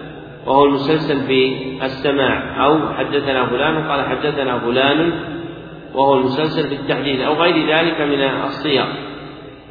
وقد يقع التسلسل بغير هذه المعاني. وأذكر أنه مر بحديث رواه أحمد في مسلسله في مسنده مسلسل بالرواة الممنوعين من الصرف. فكل راو اسمه ممنوع من الصرف. وهذا من لطائف التسلسل التي وقعت اتفاقا. ثم ذكر التنبيه الثالث أن المسلسل من صفات الإسناد فيكون وصفا للإسناد دون المتن. ثم ذكر فائدة عن السخاوي أن التسلسل مما يزيد الحديث حسنا لما فيه من مزيد الضبط لاقترانه بصفة فالصفة الزائدة فيه عن مجرد الرواية دلت على الضبط. ثم نقل عن الاصطلاح أن خير المسلسلات ما كان فيه دلالة على اتصال السماع وعدم التدليس وقلما تسلم عن خلل في التسلسل لا في أصل المتن وهو كذلك. فأكثر المسلسلات كما ذكر الذهبي لا تصح. وأصح المسلسلات كما ذكر الذهبي وابن كثير وابن حجر هو المسلسل بقراءة سورة الصف. وأشهرها هو المسلسل بالأولية والمسلسل المحبة والمسلسلات كما ذكر الشاطبي رحمه الله تعالى في الموافقات من ملح العلم وليست من سلبه. فمن أراد أن يروي يروي منها ما كان قويا كحديث المسلسل بالصف أو ما كان مشهورا بالتلقي عندهم كالمسلسل بالأولية والمسلسل بالمحبة. وأما فاستيعابه ذلك فلا يصلح لكل أحد وإنما يصلح لأهل الرواية العارفين بها. وقد صار المتأخرون يزيدون مسلسلات يركبونها ووقع الكذب فيها فزاد ضعفها على ضعف فتجد عندهم مما لم يكن عند من سبق المسلسل بالتجويد والمسلسل بيوم عرفة وغيرها من المسلسلات التي وضعها بعض المتأخرين وربما كان أصل الحديث صحيحا لكن أخطأ بعض الرواة فسلسله كحديث المسلسل بعاشوراء فإن الحديث المسلسل بعاشوراء إنما تسلسل بذلك من المنذر فمن بعده. فإن المنذري صنف جزءا في حديث عاشوراء وقرأه بيوم عاشوراء. ثم تتابع المحدثون على هذه العادة من قراءة هذا الجزء في يوم عاشوراء. ثم جاء بعض المتأخرين وجعلوا الحديث مسلسلا في كل طبقاته. نعم. عزيز مروي اثنين أو ثلاثة التاسع من الأقسام الحديث العزيز. قال في شرح النخبة وسمي بذلك إما لقلة وجوده إما وإما لكونه عز أي قوي بمجيئه من طريق أخرى. انتهى. وقد ذكره بقوله عزيز بلا تنوين للضرورة. هو مروي اثنين هو مروي اثنين بسكون الياء من مروي للوزن. وحينئذ تحذف في الوصل لالتقاء الساكنين أو مروي ثلاثة لأنه هكذا عرفه ابن مندة وابن طاهر وزعم بعضهم أنه ما يرويه اثنان عن اثنين وهكذا من غير زيادة. ولو طولب بشيء من أمثلته لعز عليه وجوده بل امتنع قال في السخاوي. وقال ابن حبان رواية اثنين عن اثنين إلى أن ينتهي لا إلى أن ينتهي لا يوجد أصلا قال الحافظ ابن حجر. إن أراد أن رواية اثنين فقط عن اثنين فقط لا توجد أصلا فيمكن أن يسلم. وأما صورة العزيز التي حررناه فموجودة بأن لا يرويه أقل من اثنين عن أقل من اثنين. انتهى. ذكر المصنف رحمه الله تعالى نوعا آخر من أنواع علوم الحديث هو الحديث العزيز.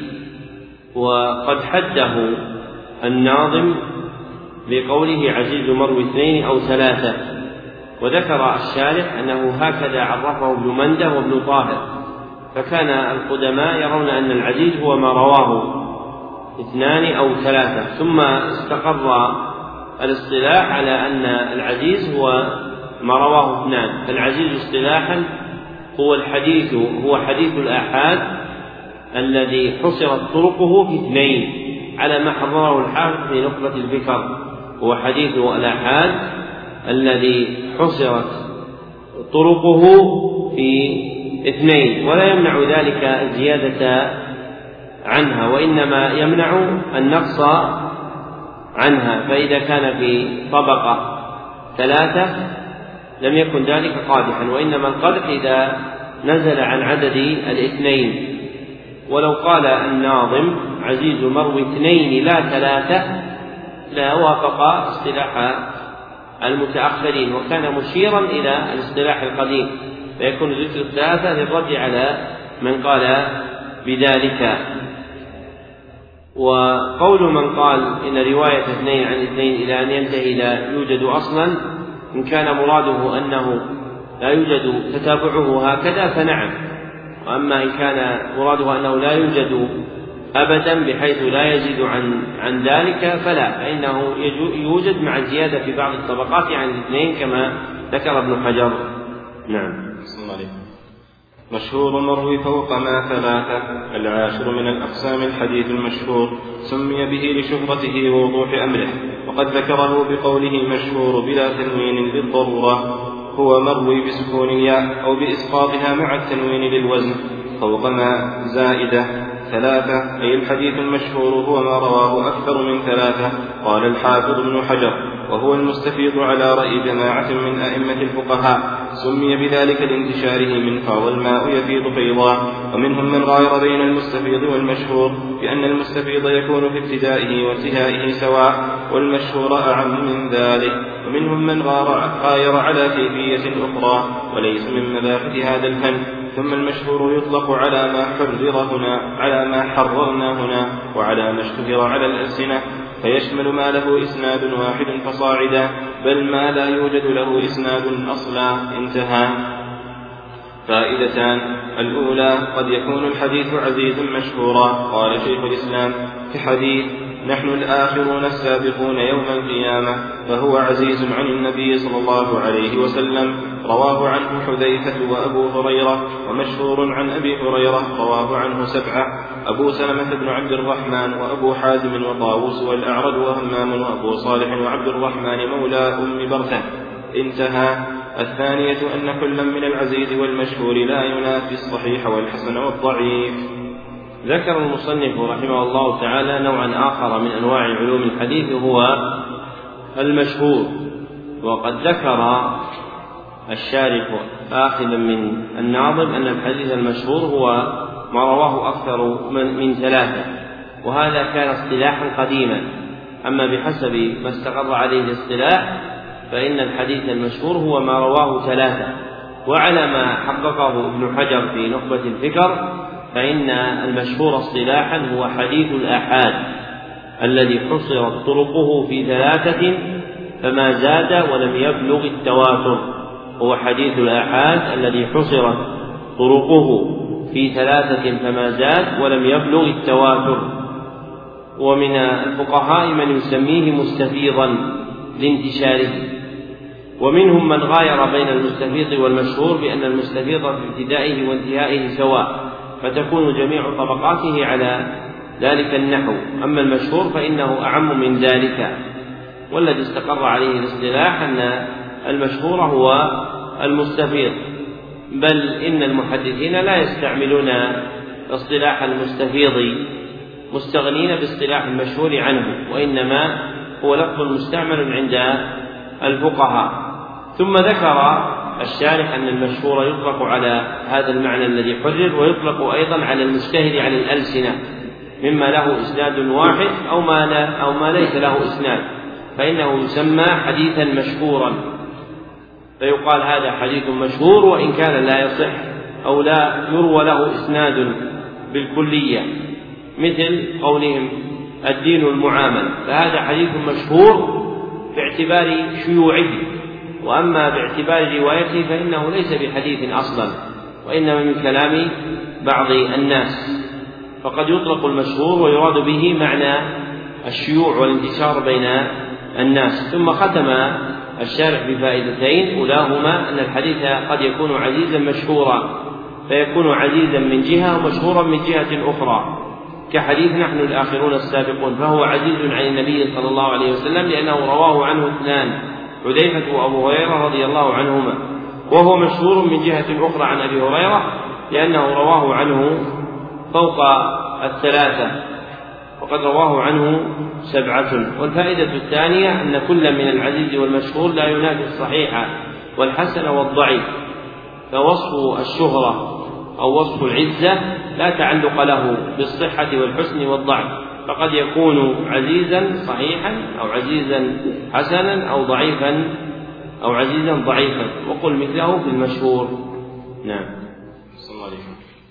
معنعن كعن سعيد عن كرم. الحادي عشر من الأقسام حديث معنعن من العنعنة وهي مصدر عنعن الحديث إذا رواه بعن من غير بيان للتحديث والإخبار والسماع ويقال المعنعن هو السند الذي يقال فيه عن فلان كعن سعيد عن كرم بالكاف والراء واختلفوا في حكم الإسناد المعنعن والصحيح الذي عليه العمل وذهب إليه الجماهير من أئمة الحديث وغيرهم أنه من قبيل الإسناد المتصل بشرط ثبوت ملاقاته لمن رواه عنه بالعنعنة ولم يكن المعنعن مدلسا وعده بعضهم مرسلا وما ذكر من اشتراط الملاقاة هو ما عليه البخاري وغيره وهو كناية عن سماع الراوي عمن روى عنه. قال شيخ الإسلام واحتجوا لذلك بأنه لو لم يسمع منه لكان بعدم ذكره الواسطة بينهما مدلسا والكلام في من لم يعرف بالتدليس. فالظاهر السلامة منه انتهى. وأما مسلم فلم يشترط سوى المعاصرة بل أنكر اشتراط اللقي وادعى أنه قول مخترع لم يسبق قائله إليه وأن القول الشائع المتفق عليه بين أهل العلم بالأخبار ما ذهب هو إليه من اشتراط المعاصرة فقط وإن لم يأت في خبر قط أنهما اجتمعا أو تشافها. قال ابن الصلاح وفيما قاله نظر أي لأنهم كثيرا ما يرسلون عمن عاصروه ولم يلقوه. فاشترط لقيهما لتحب لتحمل العنعنة على السماع. فائدة مثل المعنعن مثل المعنعن فيما ذكر المؤنن بتشديد النون الأولى وهو ما فيه أن بالكسر والتشديد نحو أن فلانا قال كذا ومعظم العلماء على التسوية بينهما وقال الحافظ يعقوب بن شيبة في المعنعن في المعنعن بالاتصال وفي المؤنن بالإرسال ولذلك حكم على رواية أبي الزبير عن محمد بن الحنفية عن عمار أنه قال أتيت النبي صلى الله عليه وسلم وهو يصلي فسلمت عليه فرد علي السلام بالاتصال وعلى رواية قيس بن سعد عن عطاء بن أبي رباح عن ابن الحنفية أن عمارا مر بالنبي صلى الله عليه وسلم وهو يصلي بالإرسال لكونه قال أن عمارا ولم يقل عن عمار انتهى وهذا كان قبل تحريم الكلام في الصلاة. ذكر المصنف رحمه الله تعالى نوعا آخر من أنواع علوم الحديث هو المعنعن والمعنعن هو الحديث الذي في إسناده كلمة عن وصنوه الحديث المؤنن. وهو الحديث الذي في إسناده كلمة أن فلانا ومثل له الناظم بقوله كعن سعيد عن كرم فعن جاءت في الإسناد بين الرواة. ثم ذكر الشارح رحمه الله تعالى اختلافهم في حكم الإسناد المعنعن والذي عليه جماهير أهل الحديث أن الإسناد المعنعن متصل بشرطين اثنين. أولهما ثبوت ملاقاة الراوي لمن عنعن عنه. ثبوت ملاقاة الراوي لمن عنعن عنه. والثاني أن لا يكون الراوي المعنعن مدلسا أن لا يكون الراوي المعنعن مدلسا لاحتمال ألا يكون سمعه منه كما سيأتي في حد الحديث المدلس. ثم أشار إلى طرف من خلاف البخاري ومسلم في اشتراط المعاصرة كما هو مذهب أو اشتراط اللقي كما هو مذهب البخاري رحمه الله تعالى. وهذه مسألة كبيرة يأتي إن شاء الله تعالى تقريرها على النحو المرتضى في إقراء نزهة النظر لكن المشهور عند المحدثين النقل عن البخاري ومسلم هذين المذهبين. ثم ذكر أن المعنعن مثل المؤنن مثله فهو صنم له فقد يؤتى بعن وقد يؤتى بأن. وما ذكره عن الحافظ يعقوب بن شيبة أنه يفرق بين المعنعن والمؤنن ويحكم للأول بالاتصال والثاني بالإرسال تبع فيه ابن الصلاح والصواب خلافه فإن يعقوب بن شيبة لا يفرق بينهما وإنما عرض هذا لابن الصلاح لنظره إلى تصرف واحد من يعقوب بن شيبة في حديث واحد هو الحديث الذي ذكره وأما تصرفه في باقي مسنده فلا يدل على ذلك كما ذكره العراقي في التقييد والإيضاح. نعم. ومبهم ما فيه راوي لم يسم. الثاني عشر من الأقسام حديث مبهم وهو ما أي الإسناد الذي فيه راو مجهول لم يسم. كسفيان عن رجل وكحديث عائشة رضي الله عنها أن امرأة سألت النبي صلى الله عليه وسلم عن غسلها من الحيض وقد يأتي الإبهام في المثل كرأيت النبي صلى الله عليه وسلم ورجل آخذ بزمام ناقته ويعرف المبهم بمجيئه مصرحا في بعض طرقه.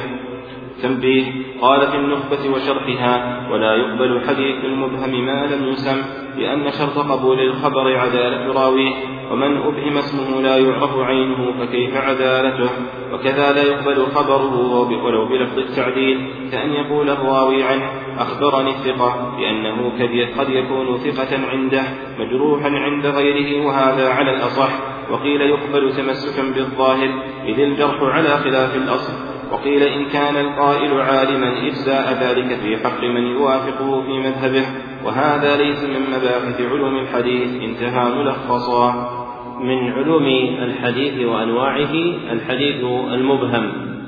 والمبهم هو الذي لم يسمى أي لم يبين بذكر اسمه. فالحديث المبهم هو الحديث الذي فيه راو مبهم. وقد يكون هذا الراوي في السند وقد يكون في المتن. وقد يكون في إسناد الحديث وقد يكون في متنه. وهو من مباحث الإسناد والمتن معا. ومنه قوله كسفيان عن رجل فإن هذا مبهم في إسناده. ومنه حديث عائشة أن امرأة سألت النبي صلى الله عليه وسلم عن غسلها من الحيض فهذا مبهم في متنه. وقد يأتي في المتن مثل رأيت النبي صلى الله عليه وسلم رجل آخذ بزمام ناقته. فهذا أيضا مبهم في المتن كحديث عائشة السالف. حديث عائشة السالف أن امرأة سألت النبي هذا الإبهام في المتن وليس في الإسناد. وقد يعرف المبهم ويعين بمجيئه مصرحا به في بعض طرقه. فيبين في بعض الطرق أن الذي سأل أو أن الذي رواه هو فلان ويبين باسمه. ثم ختم بتنبيه يبين حكم الراوي يبين حكم حديث المبهم أي في سنده دون متنه فلا يقبل حديث المبهم إذا وقع في السند فإذا وقع في السند عن رجل أو عن امرأة أو عن عمه أو نحو ذلك ولم يسمى ولا عرف فإنه لا يقبل. ولو كان على وصف العدالة في الأصح فلو قال أخبرني الثقة أو حدثني الثقة فإنه لا يقبل لأنه قد يكون ثقة عنده مجروحا عند غيره. هذا هو المذهب الصحيح في المبهم على التوثيق. والمبهم على التوثيق هو من جاء مبهما موصوفا بالثقة كقول أخبرني الثقة فمثله يرد أيضا ولا يقبل. وهذا آخر البيان على هذه الجملة من الكتاب. وبالله التوفيق ونستكمل بقيته بإذن الله بعد صلاة العصر والعشاء والحمد لله رب العالمين. صلى الله وسلم على عبده ورسوله محمد وآله وصحبه أجمعين.